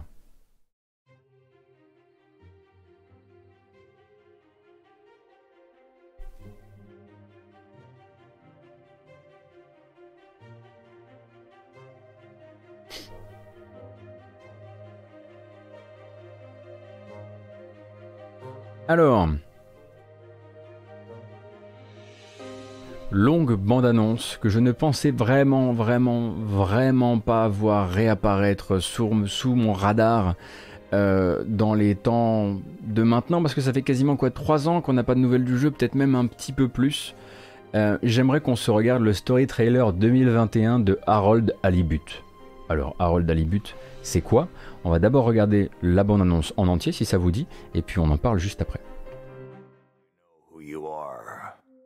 We're the same, you and I. We are? Yes. Drawn to the dark, the damp, where the outside world can leak into this place we call home. It may have started with one man, but it took the hearts and minds of many more to make the dream a reality. That dream began at the height of the Cold War, when the world was on the very brink of annihilation. He conceived of an ark-like spacefaring ship. After 200 years, we finally arrived at our destination, only to find that the promising, watery planet contained no habitable landmass and dense toxic gases in the atmosphere. You know what they say about a captain going down with his ship? That sounds like a sad story. Yeah, but mine is sadder. I was born destined to be a captain of a ship that was already down. Didn't you live through the crash too? Sure did, Bucko. Hell of a thing. Everyone certainly had to readjust. Welcome to the Agora Arcades. A new boys in? What's it going to pick up anyway? Alien radio drama? Professor, would you like to sit? No, thank you. I prefer to stand. Oh, a woman of action, I love that. What do you think is going to happen now that Earth is okay? Everyone wants to go back, but. Yeah, it'll take a while, right? Too long. Haven't you been craving some adventure? Oh, sure, but what if I get the adventure wrong?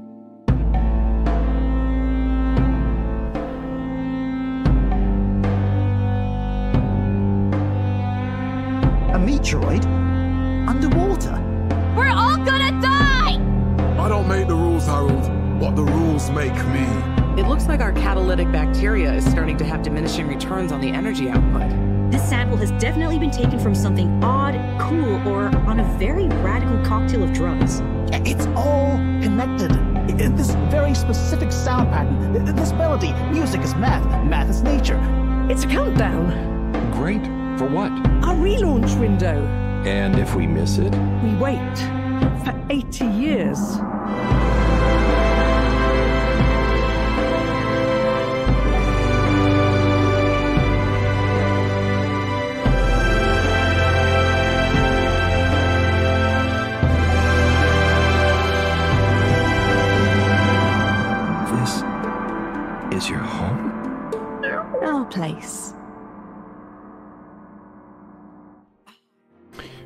Pense qu'on peut tranquillement se mettre ça dans nos wishlists. Hein.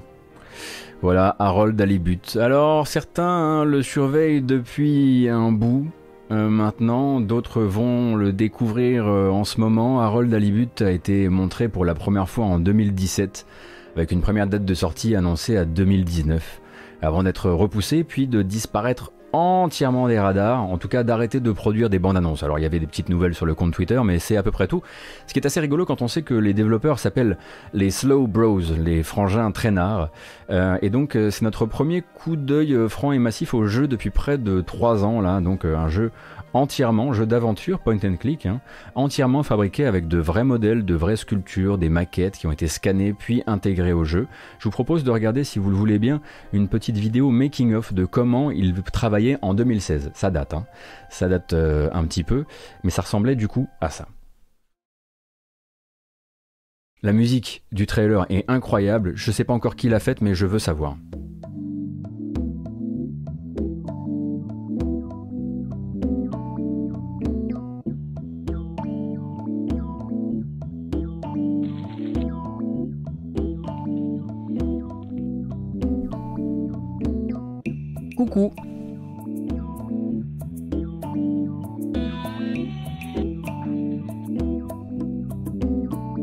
On part sur du, du do it yourself quoi. Et si vous voulez, bon bah c'est sûr que voilà, euh, euh, entre ça et Fantasian récemment, euh, ça fait plaisir de voir du mélange des différentes, des différentes techniques artistiques comme ça pour des jeux. Les mecs sont fous. Hein. On comprend pourquoi ils ont disparu de la surface de la planète pendant un temps. Oui, Luminosity aussi, bien sûr, Atomium. Merci de le rappeler.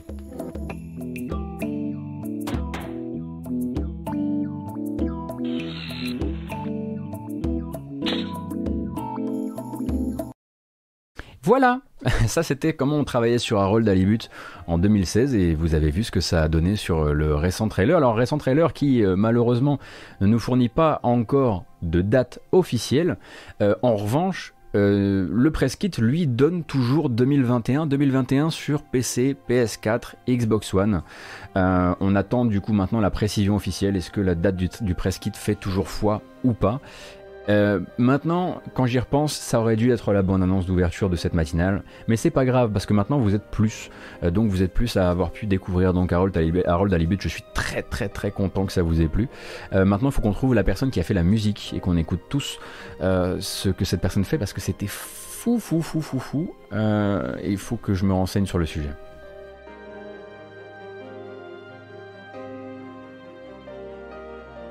En gameplay, ce sera hein, euh, du, jeu d'aventure point and click. Alors effectivement, on peut tout à fait partir du principe, euh, euh, du, principe que, bah, si ça se trouve, le puzzle design sera haché par terre. Hein. Enfin, je veux dire, on peut aussi doucement se remettre les pieds au sol et se dire que c'est une possibilité. Ouais. Mais je pense que j'arriverai à lui, à lui pardonner un ou deux trucs de puzzle design qui coincent si jamais ça devait arriver. Euh, point and click au pad, ça c'est déjà vu, type typique, hein, tu sais, ça peut devenir du contrôle, euh, du contrôle direct du personnage. Euh, jeu d'aventure si tu préfères. Si tu préfères jeu d'aventure, ça, ça nous permet. Ça te va Ça te va, jeu d'aventure Ça te va les décideurs? Puisque ça. Game Fandango on le range souvent dans les point and click, alors que jusqu'à preuve du contraire, ça a été pendant longtemps voilà, un jeu d'aventure en 3D. Avec des contrôles horribles, certes, mais on s'est amélioré avec les années quand même. Il y a un poil de gameplay ici, Vivian, fais-y voir. C'est du vieux gameplay ou pas? On va regarder. Est-ce que je suis déjà tombé sur un jeu à la DA folle et déception manette en main? Oui, ça m'est arrivé, bien sûr.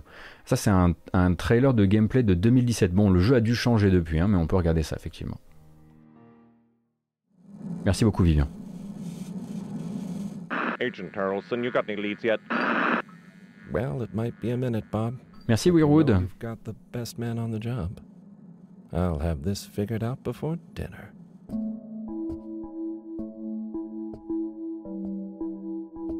Me. It's always me who has to get his hands dirty. Headquarters said to prepare for a messy crime scene, but this is textbook work out of a slasher movie. I knew I should have stayed in bed today. Bon, on va quand même vous emmener plus sur la. Voilà. Gameplay.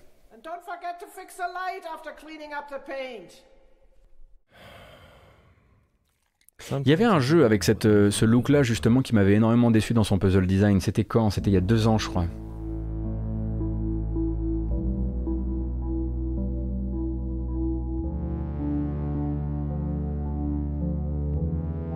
Truberbrook, merci beaucoup tonton Yo-Yo. Truberbrook, j'avais pas trop aimé le, j'avais pas trop aimé le game design malheureusement c'est beau, hein, la vache.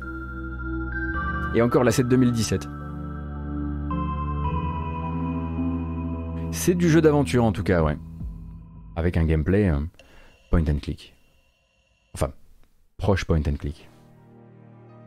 Ah, on s'en est bien, euh, on s'en est bien mis plein la margoulette de Harold Dalibut. Tellement content que ce jeu existe encore. J'étais tellement persuadé en fait que ces développeurs avaient complètement lâché l'affaire. Merci beaucoup, petit caillou.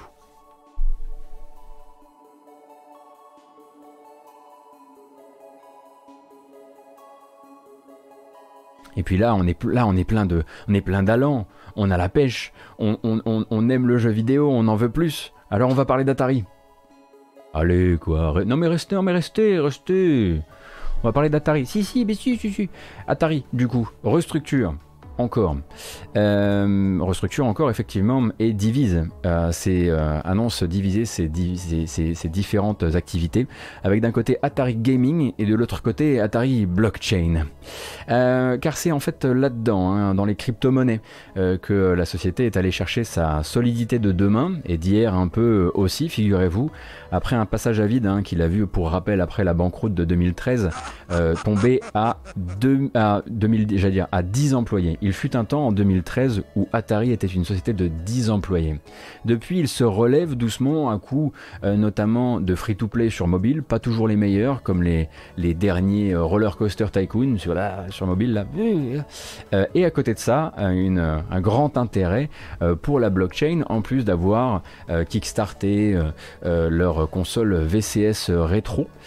et en gros, tout ça, eh bien, ça va maintenant partir sur Atari Gaming. En gros, le président actuel de la boîte qui était le plus intéressé par la blockchain et par les crypto-monnaies, il s'en va faire son truc de son côté, euh, pendant que Atari Gaming va continuer son petit bonhomme de chemin en faisant donc euh, une activité qui devrait être particulièrement intéressée par euh, le rétro gaming, évidemment, via la console hein, VCS Retro qui a déjà été livré euh, au backer et qui sera euh, bientôt mise en vente, mais aussi donc le portage de classiques, on va dire, du catalogue Atari sur mobile ainsi que sur console, évidemment hein, avec, je vous cite, revitalisé pour l'ère moderne des consoles, évidemment.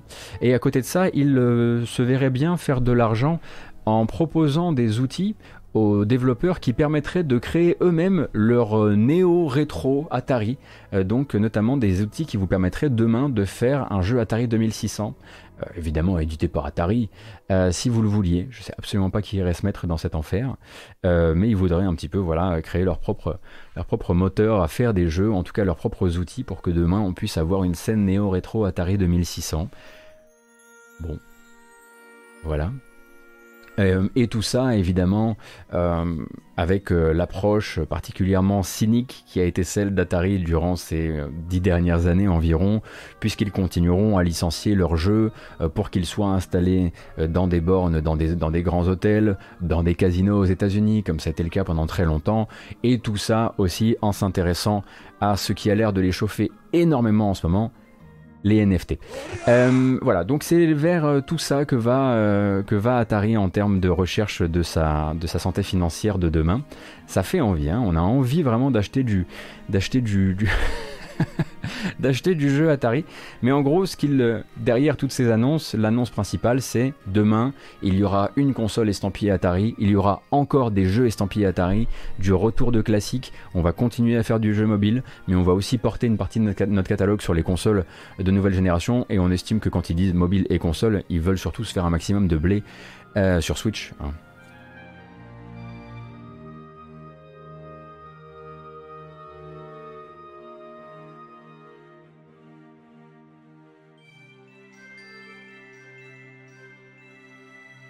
Atari qui se comporte comme une start-up opportuniste, c'est le cas depuis euh, longtemps, hein. vraiment. Honnêtement, tout ce qu'on les a vus licencier euh, leur, logo pour tout et n'importe quoi. Euh, on les a vus se compromettre dans les pires, mais vraiment les pires stratégies mobiles free-to-play, avec vraiment les trucs, vraiment, même les trucs démodés, même les trucs que, dont même Electronic Arts à la grande époque de Dungeon Keeper Mobile est revenu. Atari, ils étaient là genre, ah, quoi? Le bad buzz? C'est du buzz quand même. Hop on continue. Donc euh, globalement, euh, voilà, c'est rien de nouveau euh, sous le soleil, mais j'avoue que j'étais pas au courant pour Atari Blockchain et pour leur nouvelle passion pour les, pour crypto-monnaies. Merci Saint-Ol, ce serait Sacha House pour la BO de Harold Alibut.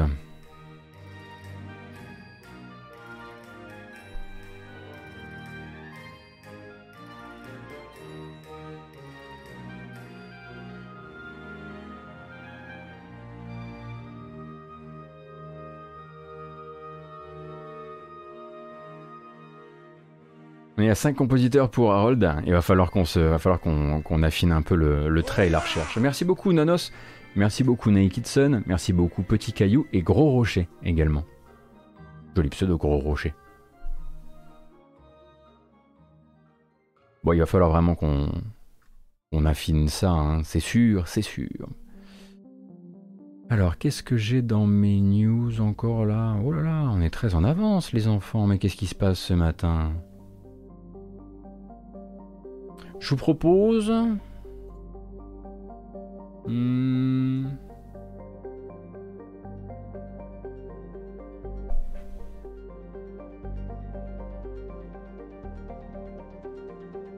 Je vous propose de m'embaucher. Ouais, ouais, moi ça me branche bien. En plus, je sais que vous avez envie d'un. Je sais que vous aimez la bonne musique, donc. Euh, Ça va nous faire du bien. Allez, combien sommes-nous? À mon compte, nous sommes 1412.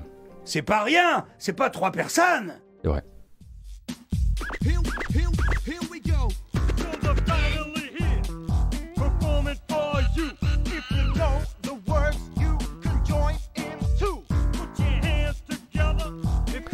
Quel plaisir. J'ai un nouveau cadeau pour vous.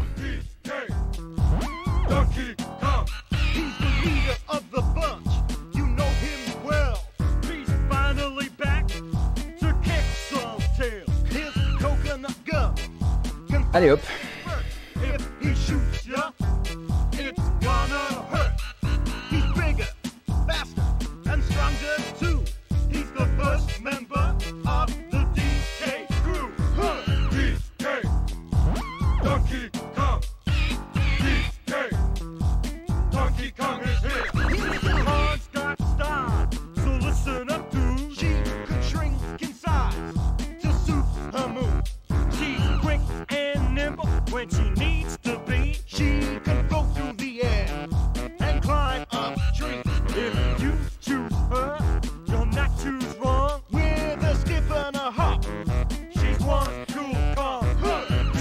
N'importe quoi, hein, cette matinale. En revanche, on fait plus la fête. La bamboche, c'est terminé. Oh.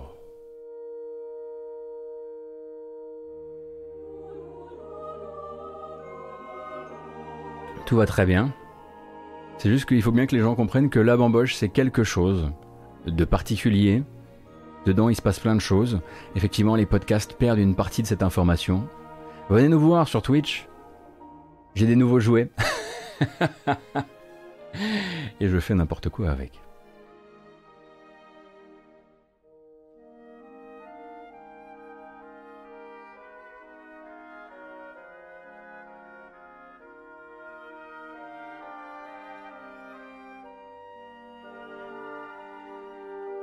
Merci Madingue.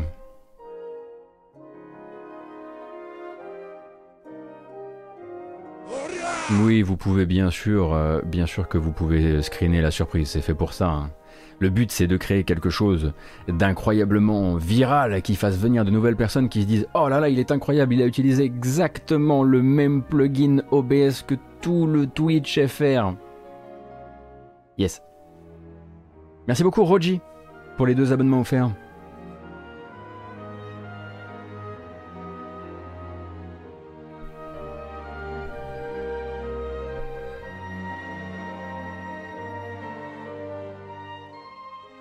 J'ai été surpris de découvrir. Non, le pouce n'est pas cassé, c'est juste que là, cette fois-ci, je l'ai pas utilisé, mais regarde. Hmm, fonctionne, fonctionne, fonctionne. C'est juste que ça marche qu'à la main, ça marche qu'à la main droite. Celui-ci, ça marche, celui-ci, non.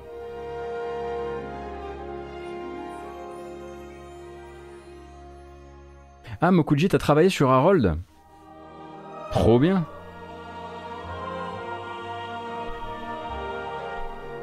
J'avais beaucoup aimé Harold, jeu de course à pied avec de la musique adaptative par, euh, par Olivier de Rivière. Super reportage d'ailleurs des gars d'Afterbeat aussi sur le sujet, sur Gamecult. C'est toi qui m'avais envoyé la clé pour le test. Ouais, j'avais... Euh, c'est vraiment un jeu qui m'a laissé une, une petite nostalgie, c'est curieux, hein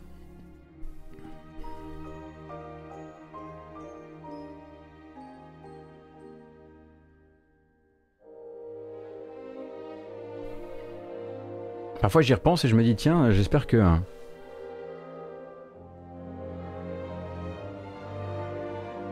J'espère que euh, qu'il y a d'autres projets en cours. Oh là là. Tout était dessiné à la main par des anciens de Disney Floride. ça devait tellement être kiffant d'être euh, de bosser sur un truc comme ça.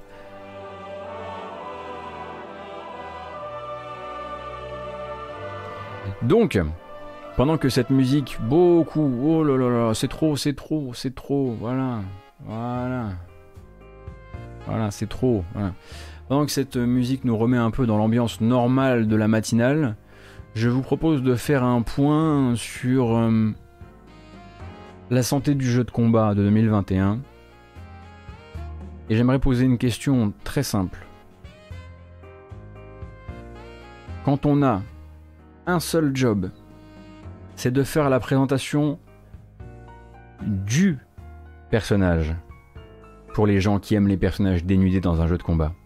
Quand tout ce qu'il reste à faire, c'est de mettre le personnage dénudé en scène pour faire kiffer les gens.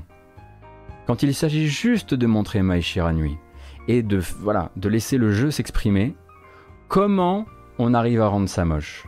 C'est fou, le, le trailer n'a pas grand chose à faire personnage historique donc de King of Fighters mais aussi de Fatal Fury, personnage très dénudé, personnage très cosplayé, personnage très fantasmé. Baby One, on t'embrasse. Et pourtant, c'est quand même dégueulasse. C'est fou.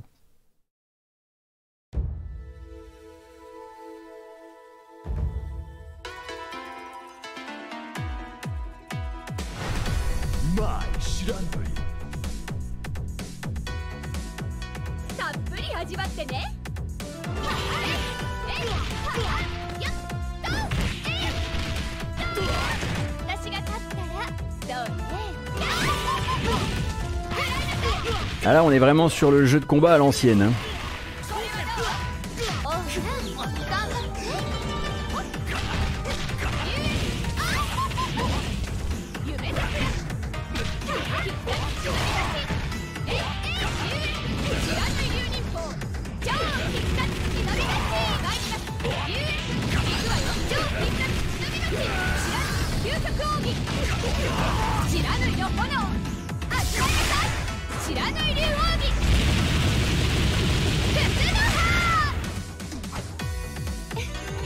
Oh, même ça, c'est raté Évidemment, le Shatter All Expectations a été adapté spécialement pour Mai Shiranui. Alors, en fait, moi, c'est pas forcément le genre de trailer que je regarde d'habitude, mais je me suis dit, si je le passe pas, ils vont dire, ouais, Gotos, police de la pensée, il a même pas passé le trailer de Mai Shiranui, d'habitude, il passe tous les trailers de KOF. Du coup, je l'ai mis. Ah, voilà, comme ça, au moins, on peut pas dire. J'étais là, j'ai fait le travail. Mais c'est dégueulasse.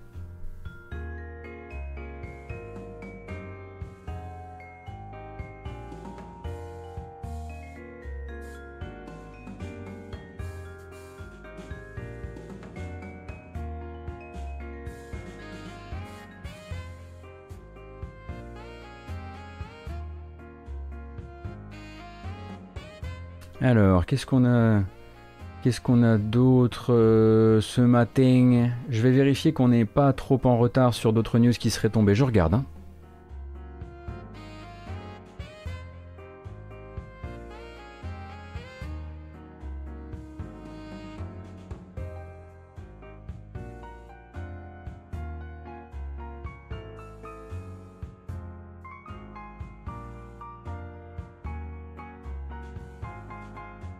Ah, y a Pop qui a vu le trailer de KOF.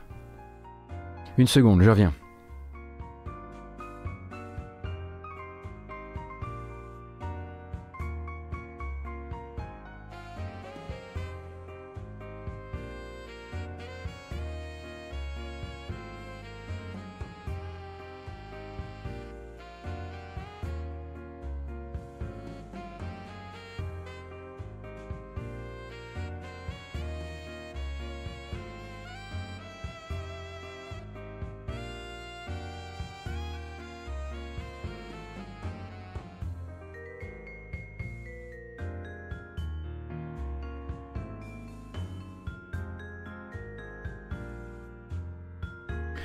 J'ai encore perdu. Il est vraiment trop fort.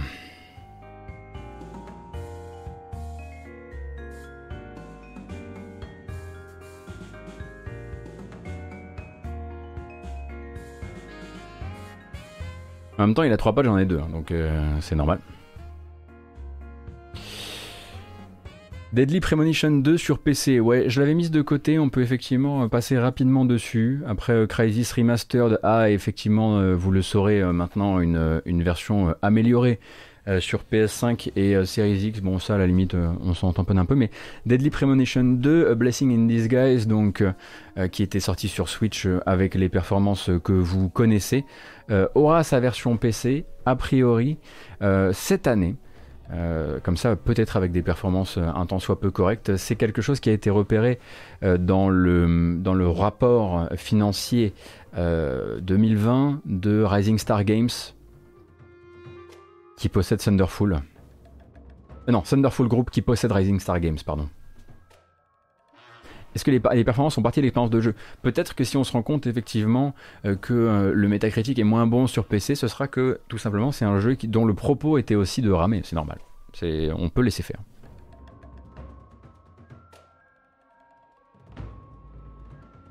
Donc vous avez déjà des tests hein, sur, le, titre. Euh, sachez quand même qu'une partie du public qui était vraiment très captif, je dis captif parce qu'on sait très bien de quoi on parle avec Deadly Premonition, euh, qui était très captif au premier Deadly Premonition, qui l'avait trouvé culte, etc., euh, n'a pas été emballé euh, par le deuxième épisode et n'arrive pas à retrouver ce côté ok je suis prêt je lui pardonne tout c'est à dire que ça n'a pas été une réussite aussi claire pour la pour la, la, mission de jeu culte quoi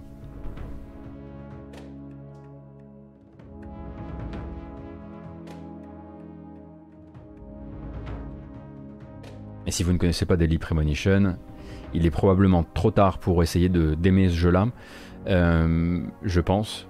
Mais donc c'est un jeu qui est sorti, enfin donc, un jeu d'enquête occulte euh, qui est sorti euh, dans un état catastrophique, avec une écriture très particulière, une mise en scène très particulière, et il a atteint un statut particulièrement culte que peu d'œuvres arrivent à atteindre. Voilà.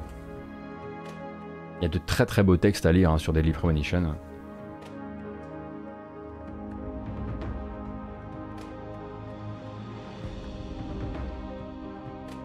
Et le 2 est sorti sur euh, Switch. Le 1 peut-être aussi, oui.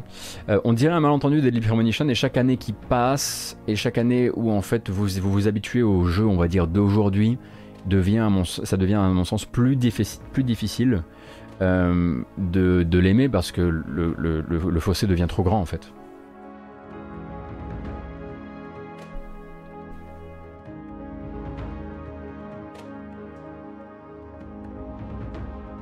Ah, je savais pas que Camille avait streamé il y a pas longtemps. D'accord. Alors que Pop est déjà de sortie avec de nouveaux hurlements, c'est pas grave, nous on continue et on continue avec la première bande-annonce de notre série de bande-annonce du matin. C'est parti. Une extension qui arrive, je crois, dès à présent. J'ai raté mes notes, bravo Gotos. Une extension pour Children of Morta.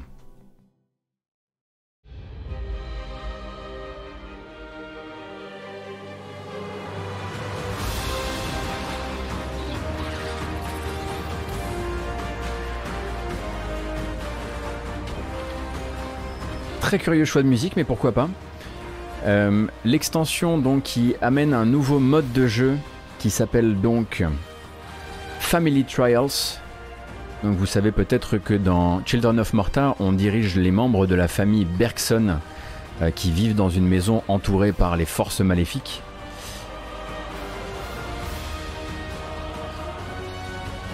Et euh, dans ce nouveau mode de jeu, plutôt que de débloquer les membres de la famille les uns après les autres dans la campagne, vous allez y avoir accès dès le départ avec la possibilité de choisir votre héros et ensuite de partir héros ou héroïne d'ailleurs parce qu'il y a toute la famille comme je disais.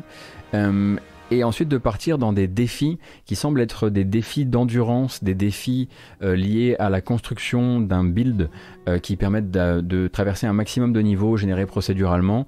Donc c'est presque, on va dire, euh, un mode roguelite, mais plus un mode enfin oui, oui, endurance me semble être, être le, bon terme, avec de voilà mode survie et endurance, qui est déjà manifestement difficile que le jeu de base, et en plus de ça, euh, on va venir euh, vous rajouter une autre couche par-dessus, avec deux nouveaux modes de difficulté, mode de difficulté difficile et mode de difficulté insane, rien que ça.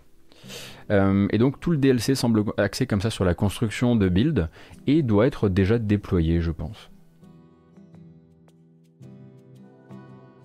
Et effectivement, la musique de ce trailer dénote beaucoup avec la musique interne du jeu, qui est une très très belle BO, dont j'ai rajouté d'ailleurs des extraits dans la playlist de la matinale.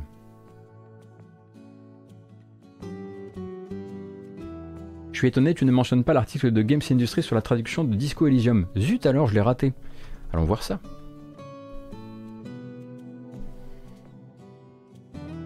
Ah, un article qui explique comment ça s'est passé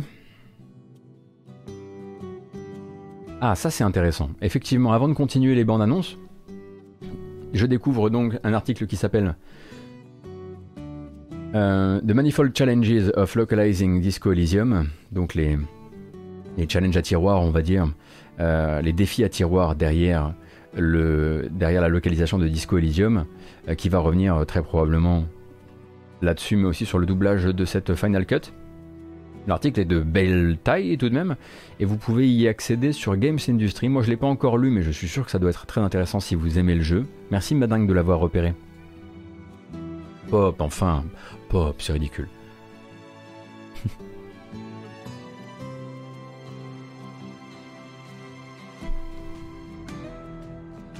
Hop. C'est écrit par Manuel Jiménez Verdinelli, qui manifestement travaille chez Testronix, qui est la société qui s'est occupée de la localisation.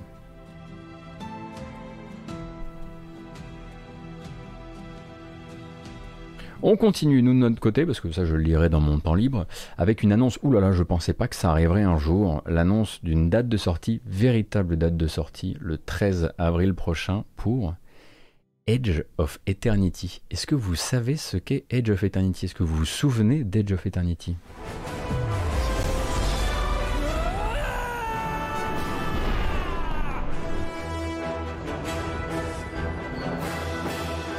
We don't do something soon, Harian is lost.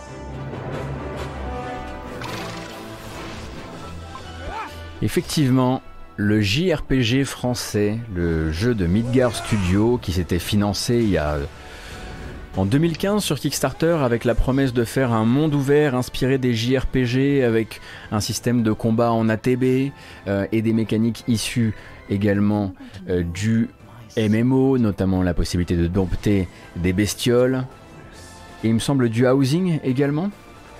C'est un jeu qui a énormément muté en accès anticipé, il y est depuis un certain temps maintenant. Euh, pas toujours euh, dans le sens où les joueurs euh, auraient voulu, déjà parce qu'il a accumulé pas mal de retard sur la livraison de ces, différents morceaux de contenu. et il y a eu une partie manifestement de grosse réécriture du scénario pour adapter bah, tout ça à, aux ambitions finales, on va dire, du, aux ambitions finales du jeu les développeurs qui étaient à l'intérieur, les, joueurs qui étaient à l'intérieur ont vu vraiment le jeu changer de l'intérieur, pas toujours vers ce pourquoi ils avaient, ils avaient, euh, ils avaient raqué, euh, mais le jeu a fini par trouver, voilà, euh, finir par, trouver une, une vraie date de sortie. On rappelle que c'est donc édité par Dear Villagers ou distribué uniquement par Dear Villagers, je ne sais plus. Euh, et donc il vise le 13 avril, c'est tout bientôt là, hein, c'est dans 5 jours, euh, pour sa 1.0 sur Steam, qui sera suivi ensuite, plus tard vers la fin de l'année, euh, de versions PS5, PS4, Xbox One, Xbox Series, et une entrée à ce moment-là dans le Game Pass.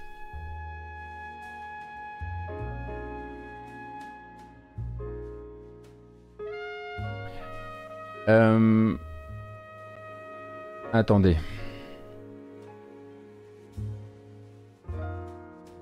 Pourquoi il y a écrit...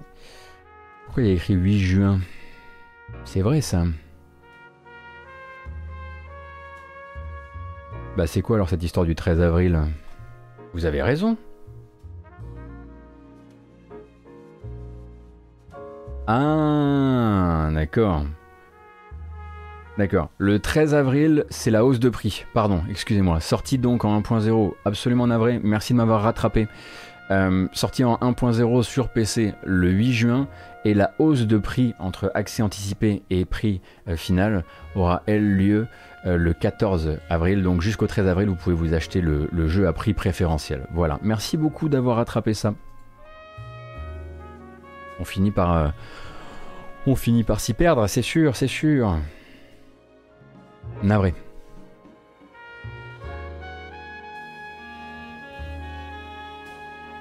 C'est le Chablis, exactement. En revanche, le 15 avril, ça c'est, je crois, une certitude. Je crois. On a une nouvelle bande-annonce pour euh, la sortie. Bah c'est voilà, tout bientôt, comme dirait l'autre.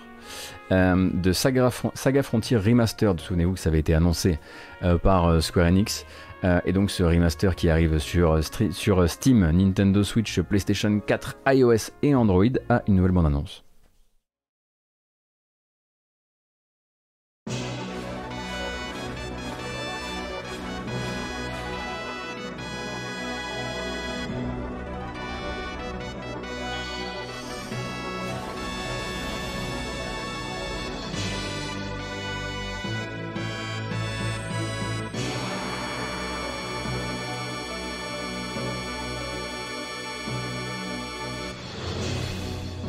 1997 hit RPG Saga Frontier returns in a new remastered version. Alors on aime ou on n'aime pas effectivement cette approche euh, façon version mobile qu'a pu adopter parfois qu'a pu adopter euh, parfois Square Enix sur les récents remasters. On est entre deux eaux en fait. On a la chance d'avoir enfin un jeu qui, si mes souvenirs sont bons, je crois que c'est le premier qui justement utilise des algorithmes à la Moguri Mode pour les décors. Le problème c'est qu'il fait du lissage un peu brut sur les sprites également.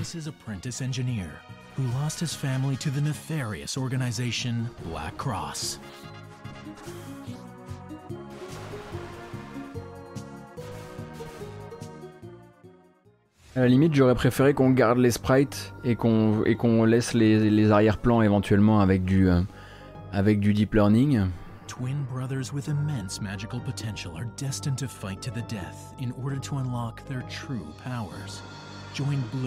Au moins les décors ne sont pas flous, c'est vrai Muffin. Après voilà, ça dépend dans quelle école on se place.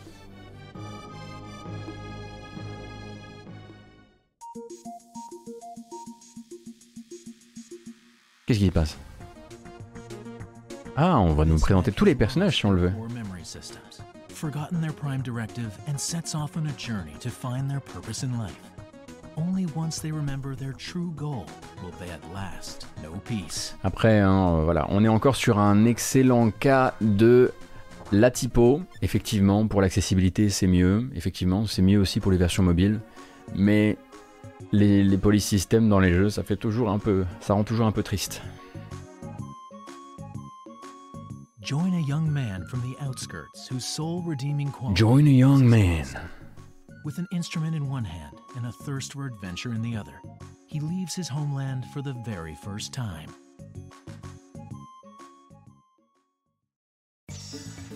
Bon allez, je sais comment vous faire, je sais comment vous, vous faire aller mieux. Ce sera le 24 juin pour Alex Kidd in Miracle World DX. Et là, eh ben c'est autre chose quand même.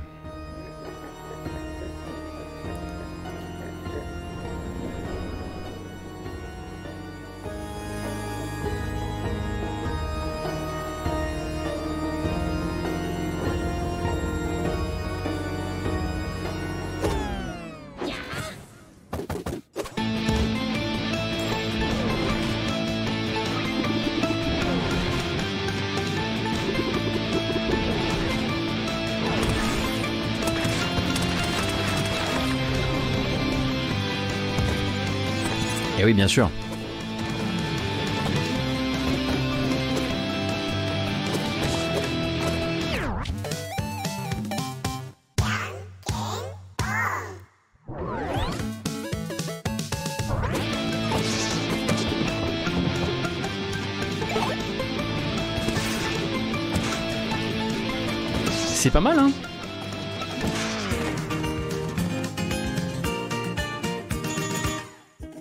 Ça fait plaisir ça.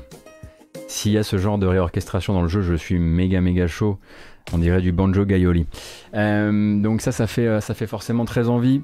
Euh, le jeu, donc Alex Kidd in Miracle World DX, qui avait fait crier Puyo de plaisir au moment où il a été, au moment où il a été montré pour la première fois, sortira le 24 juin sur PC via Epic Game Store et Steam, mais aussi sur PS5, PS4, Xbox Series ainsi que Xbox One. Comment ça, pas de version Switch? Quoi? Quoi? Non, non, non, c'est moi qui m'a pris mes notes là. Attendez.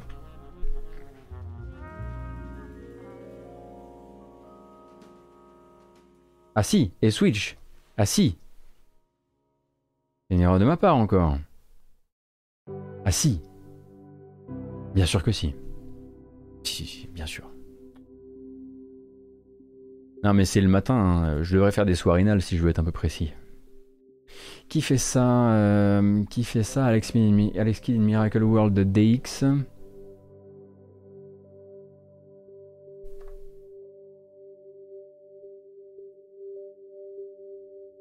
C'est développé par Merge Games et la Youngken Team, pour Jean Kenpon du coup. Euh, Merge Games qui est aussi éditeur.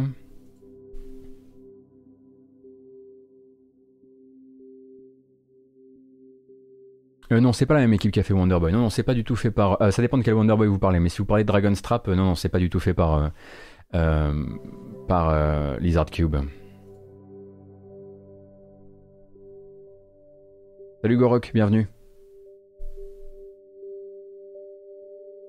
Il y a un côté un peu, on va moins loin que pour Wonder Boy dans la DA, je trouve. Bah oui, forcément, c'est pas le même projet, c'est effectivement pas le même. Euh, c'est pas le même. C'est pas les mêmes équipes, du tout, du tout, du tout. C'est pas de Dotemu non plus. Euh.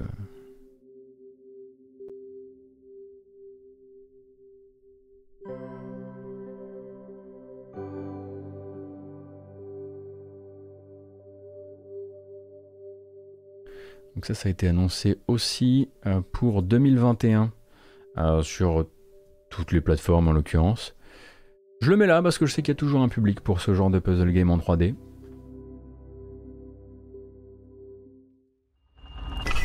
The Last Cube.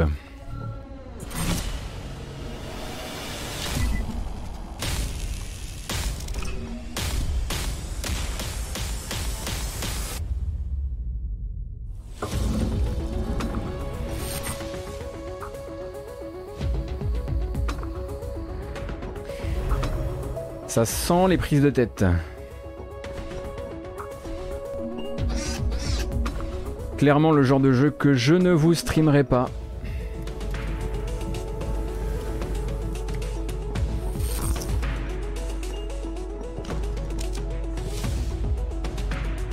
Avec un dash quand même.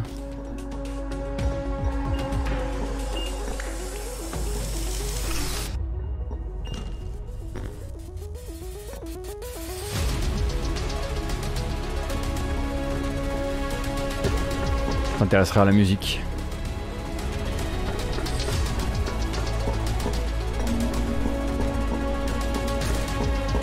Ah oui, là c'est vrai qu'on est en plein dans le, sur le cas du, du jeu de puzzle en 3D avec une DA, euh, avec la fameuse DA chiante. Je suis assez d'accord.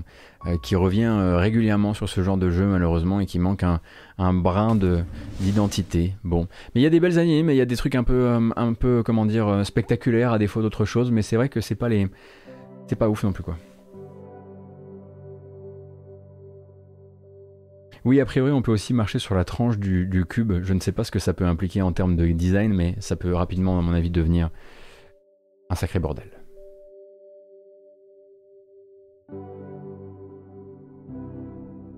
J'ai pas vu le logo GameCube, attendez, on va voir ça.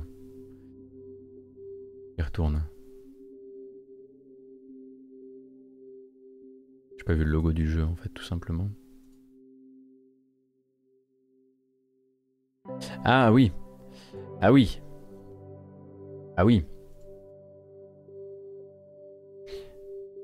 Ah oui. Oui, oui, oui. Alors là, c'est sûr, c'est sûr, oui, oui. Bon, euh, c'est effectivement très proche du logo GameCube. Vous avez raison. Euh, nice catch.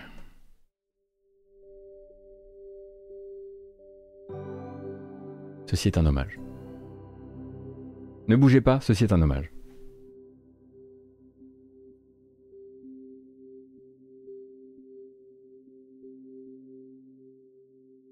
Allez, encore une petite bande-annonce.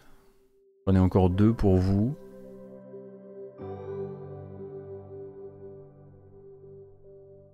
Cette fois, on va parler d'un jeu français euh, qui, pour l'instant se montre doucement par petites touches de ci de là. C'est pas pas une bande-annonce qui est sortie il y a genre deux jours ou un jour. hein. Euh, c'est même plutôt une bande-annonce qui a quelques semaines maintenant, mais je suis tombé dessus seulement maintenant. Euh, et le jeu n'a pour l'instant pas de date de sortie, donc on peut tranquillement souffler et juste profiter de la découverte de Run, The World in Between, dont voici la bande- dernière bande-annonce à date, je dirais. Non Non C'est pas ça Désolé monsieur, on revient à vous juste après. Quoi?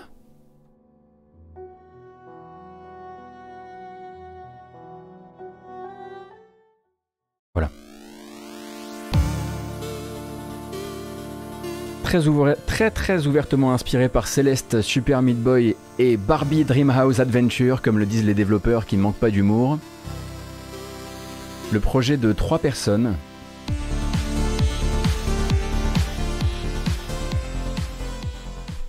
Ça va vite, hein On la refait.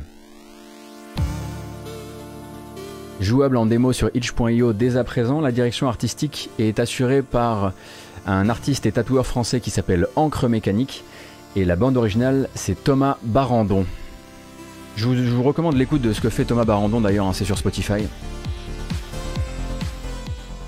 Et donc ce jeu-là peut déjà être essayé sur itch.io à défaut d'avoir une date de sortie pour le moment.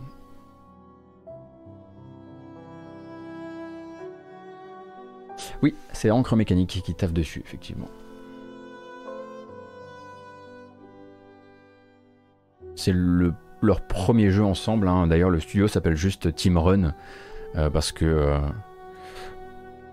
qu'ils se sont ils se sont rassemblés vraiment pour ce jeu-là, quoi.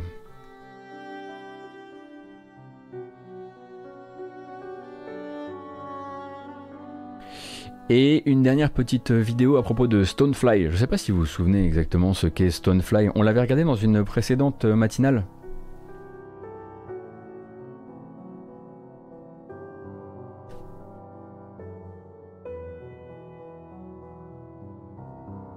Donc le nouveau jeu de Flight School Studio.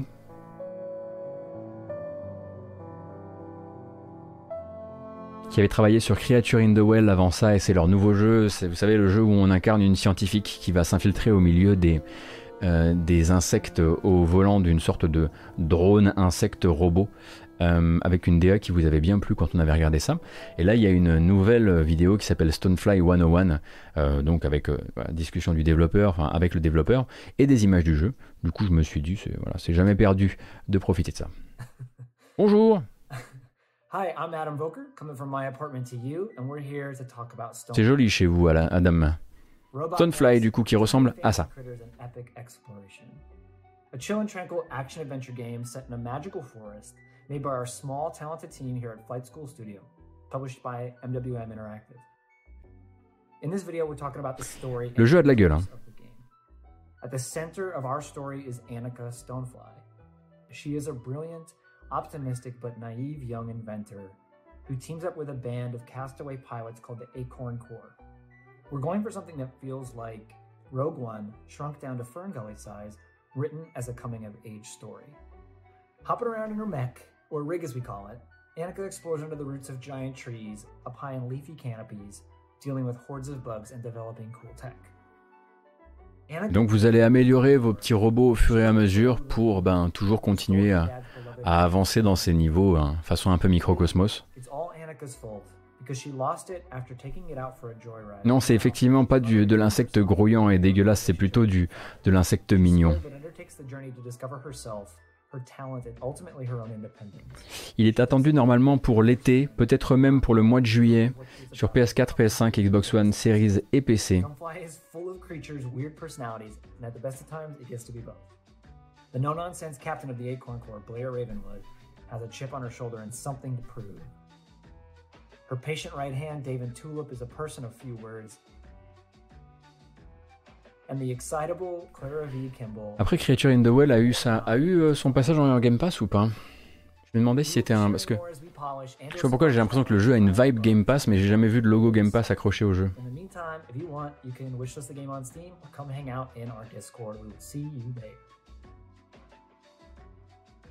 Non, effectivement, pas de logo Game Pass du tout.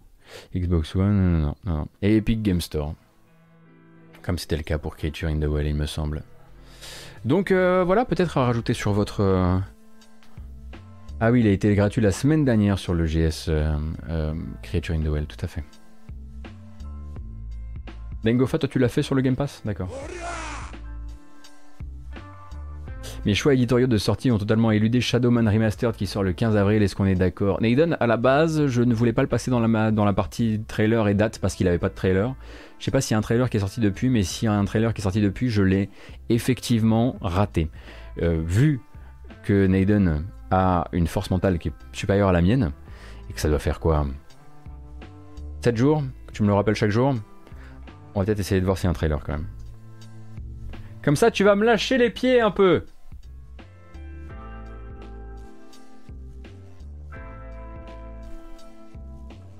Donc Naden, le, euh, l'un, des, rares qui attend Shadowman Remastered. Lâché. Pas léché. Mais non, mais non. C'est quand les dernières, euh, images du jeu?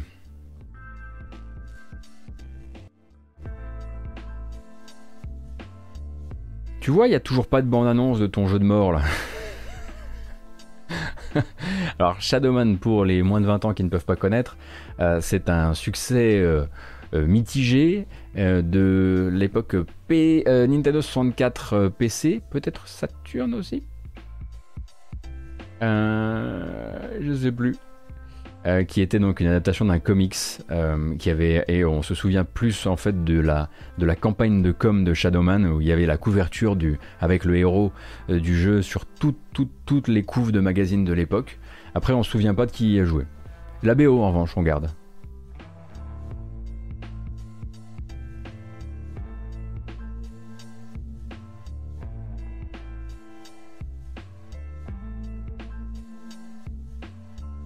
Voyons, voyons s'il y a une. Tu vois, ils, ils- voilà. Alors, en- alors pour, pour vous remettre un petit peu dans l'ambiance aussi, euh, donc c'est un jeu de chez Acclaim, et, comme beaucoup de jeux de chez Acclaim, Turok par exemple, euh, c'est euh, remis au goût du jour ici euh, par Night Dive Studio qui s'est fait la spécialité de remettre au goût du jour, c'est-à-dire retirer le brouillard. Euh, dans euh, des jeux comme Turok, Turok 2. Euh, et c'est eux qui vont donc sortir le jeu le 15 avril sur PC, PS4, Switch et One. Mais c'est également des gens qui communiquent à base de screenshots. Alors voilà, c'est tout ce que vous aurez aujourd'hui. Un screenshot de Shadowman Remastered. Ah, vous êtes refait parce qu'en plus, vous allez voir, c'est joli. Hein Merci Naiden. hein. Ah vraiment, tu nous as euh, gâté quoi. Phew Heureusement qu'on avait un peu plus de temps ce matin. On voyage.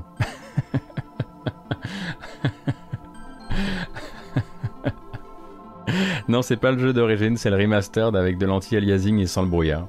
Un plaisir. Euh, moi, j'en ai terminé avec euh, mes propositions du jour. Est-ce que j'avais quelque chose dans mes recos ou pas Et rien. C'est donc à vous, si vous le voulez, de peut-être euh, faire valoir les jeux que vous aimeriez présenter au chat. Townscaper, on en a déjà parlé. Gnosia Oh là là là là là là là là là là, mais qu'est-ce que vous me ramenez dans la matinale Gnosia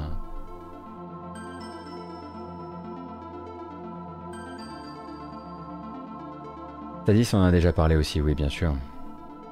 Alors, pré- préférablement des jeux auxquels on puisse jouer avec très peu d'argent et très vite, par exemple durant la pause de midi là.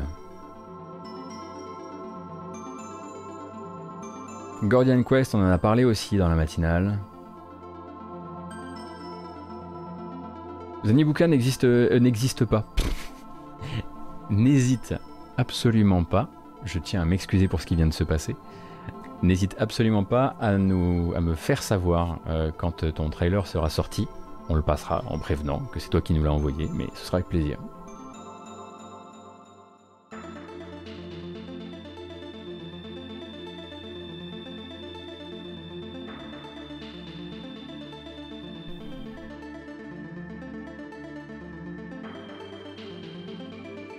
Evil Duki.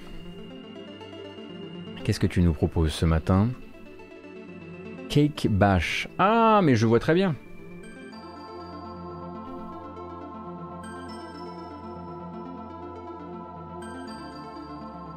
C'est que de la coop locale, ça ou pas?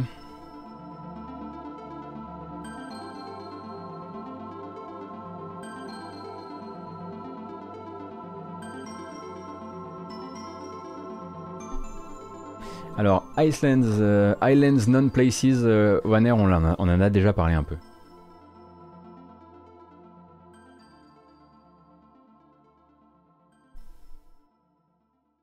Please don't touch anything, ça coûte rien et c'est top. Alors, voyons ça.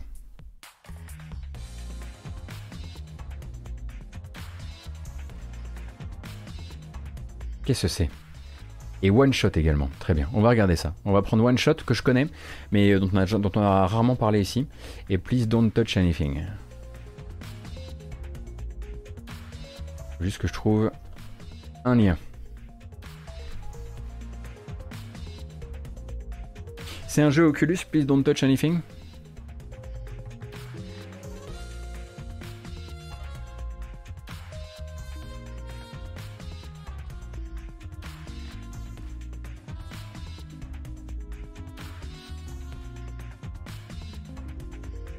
Ce n'est pas un jeu VR, alors on parle pas du même. C'est un jeu blague. Ouais, mais si vous me faites pas, si vous me suggérez pas, attention, hein, vous êtes... on suggère de la qualité ici.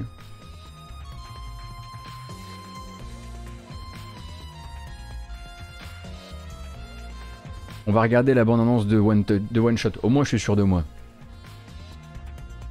Vraiment bien ce morceau.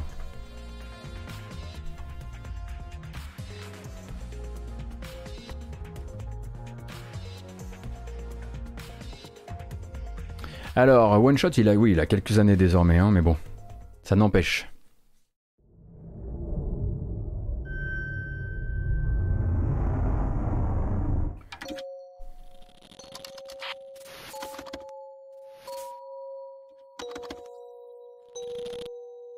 Sorti en 2016 sur PC, ouais. Ça coûte 10 euros.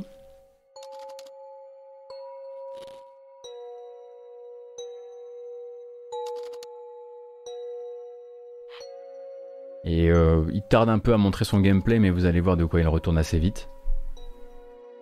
C'est un jeu qui m'avait frappé comme euh, étant un jeu euh, malin, mais également plus gourmand en temps que ce que j'imaginais.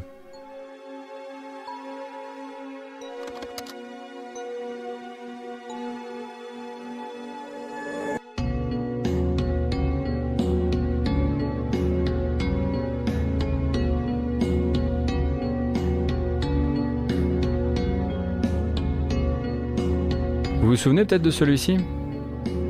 Ça date un petit peu. La BO est très chouette.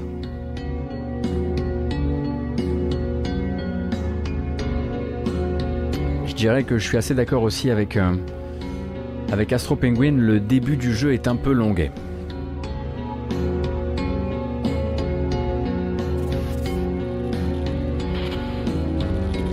Donc il s'agit d'un jeu d'aventure et d'énigmes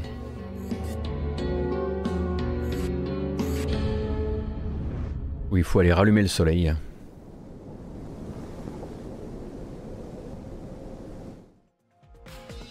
À jouer en mode fenêtré, madingue Parce avec la Solus à côté, tu veux dire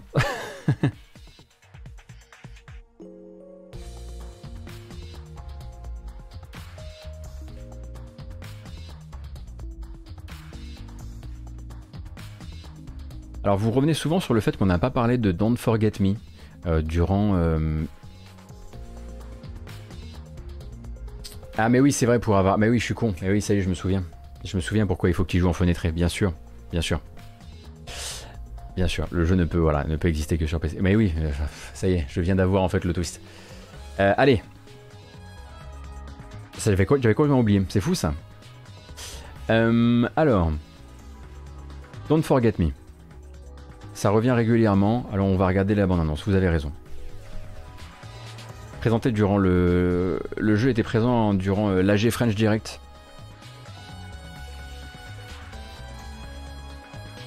Euh, Enwin, on n'a pas seulement montré Harold Alibut, on s'est vraiment perdu en superlatif sur Harold Alibut.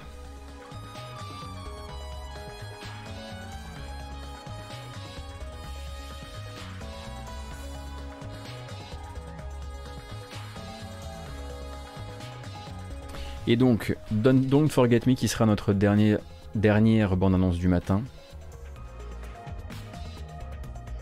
Hop, hop, hop. Je récupère un peu de rame, excusez-moi. C'est un peu décousu ce matin, mais parfois il y a une matinale comme ça.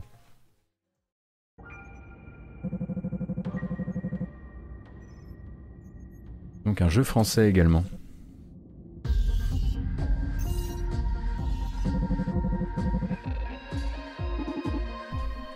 Qu'on pourra essayer bientôt, hein, parce qu'il est prévu pour la deuxième partie du mois d'avril, pour le 20 avril.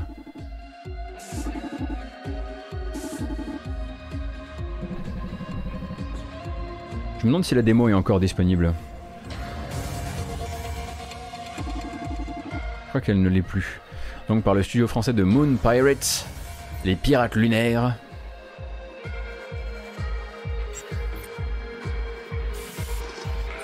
Je pense qu'on entendra une petite découverte sur la chaîne.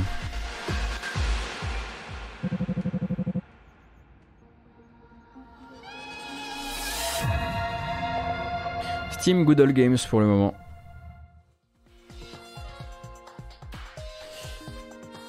Eh ben écoute, Anton, pas de problème. Tu fais partie de l'équipe de développement? Si oui, tu peux me compter parmi les intéressés quand on pourrait le montrer à des gens. Voilà La corruption, corruption, toujours cette corruption qui nous... Vous voulez dire que le trailer de Turbo Overkill est sorti, c'est ça? Voyons.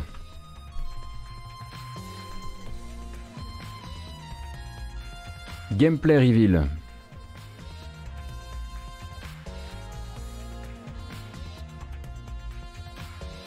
5 minutes de gameplay.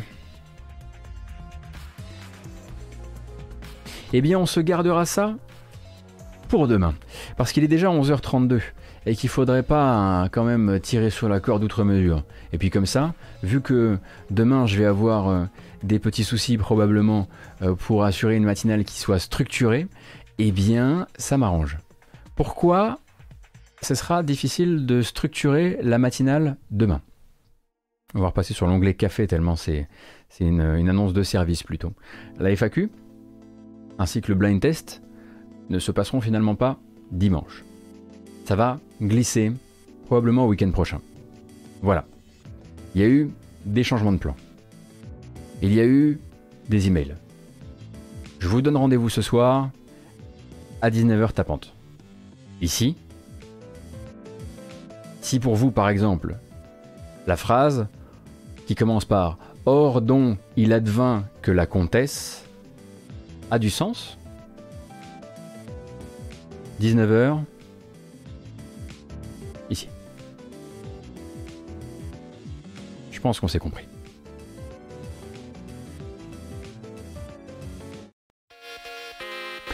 Et c'est la fin de cette matinale.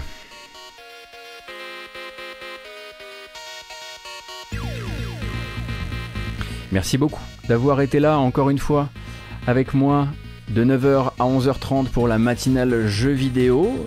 Je vais uploader tout ça sur YouTube en VOD évidemment hein, avec la partie chapitrée. Ça part aussi sur les applications de podcast. N'hésitez pas à suivre la chaîne sur YouTube, à lâcher des pouces bleus si ça vous dit ou simplement à parler de la matinale autour de vous. Si vous nous regardez en VOD, n'hésitez pas à passer nous voir à l'occasion sur Twitch, ça nous fera extrêmement plaisir.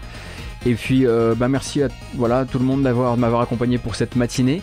Maintenant, j'ai bien la patate pour le reste de ma journée et pour ce qui m'attend ce soir à 19h. Très très hâte. Merci Bobby Kotick. Euh, je vous embrasse, je vous remercie encore et je vous dis à bientôt.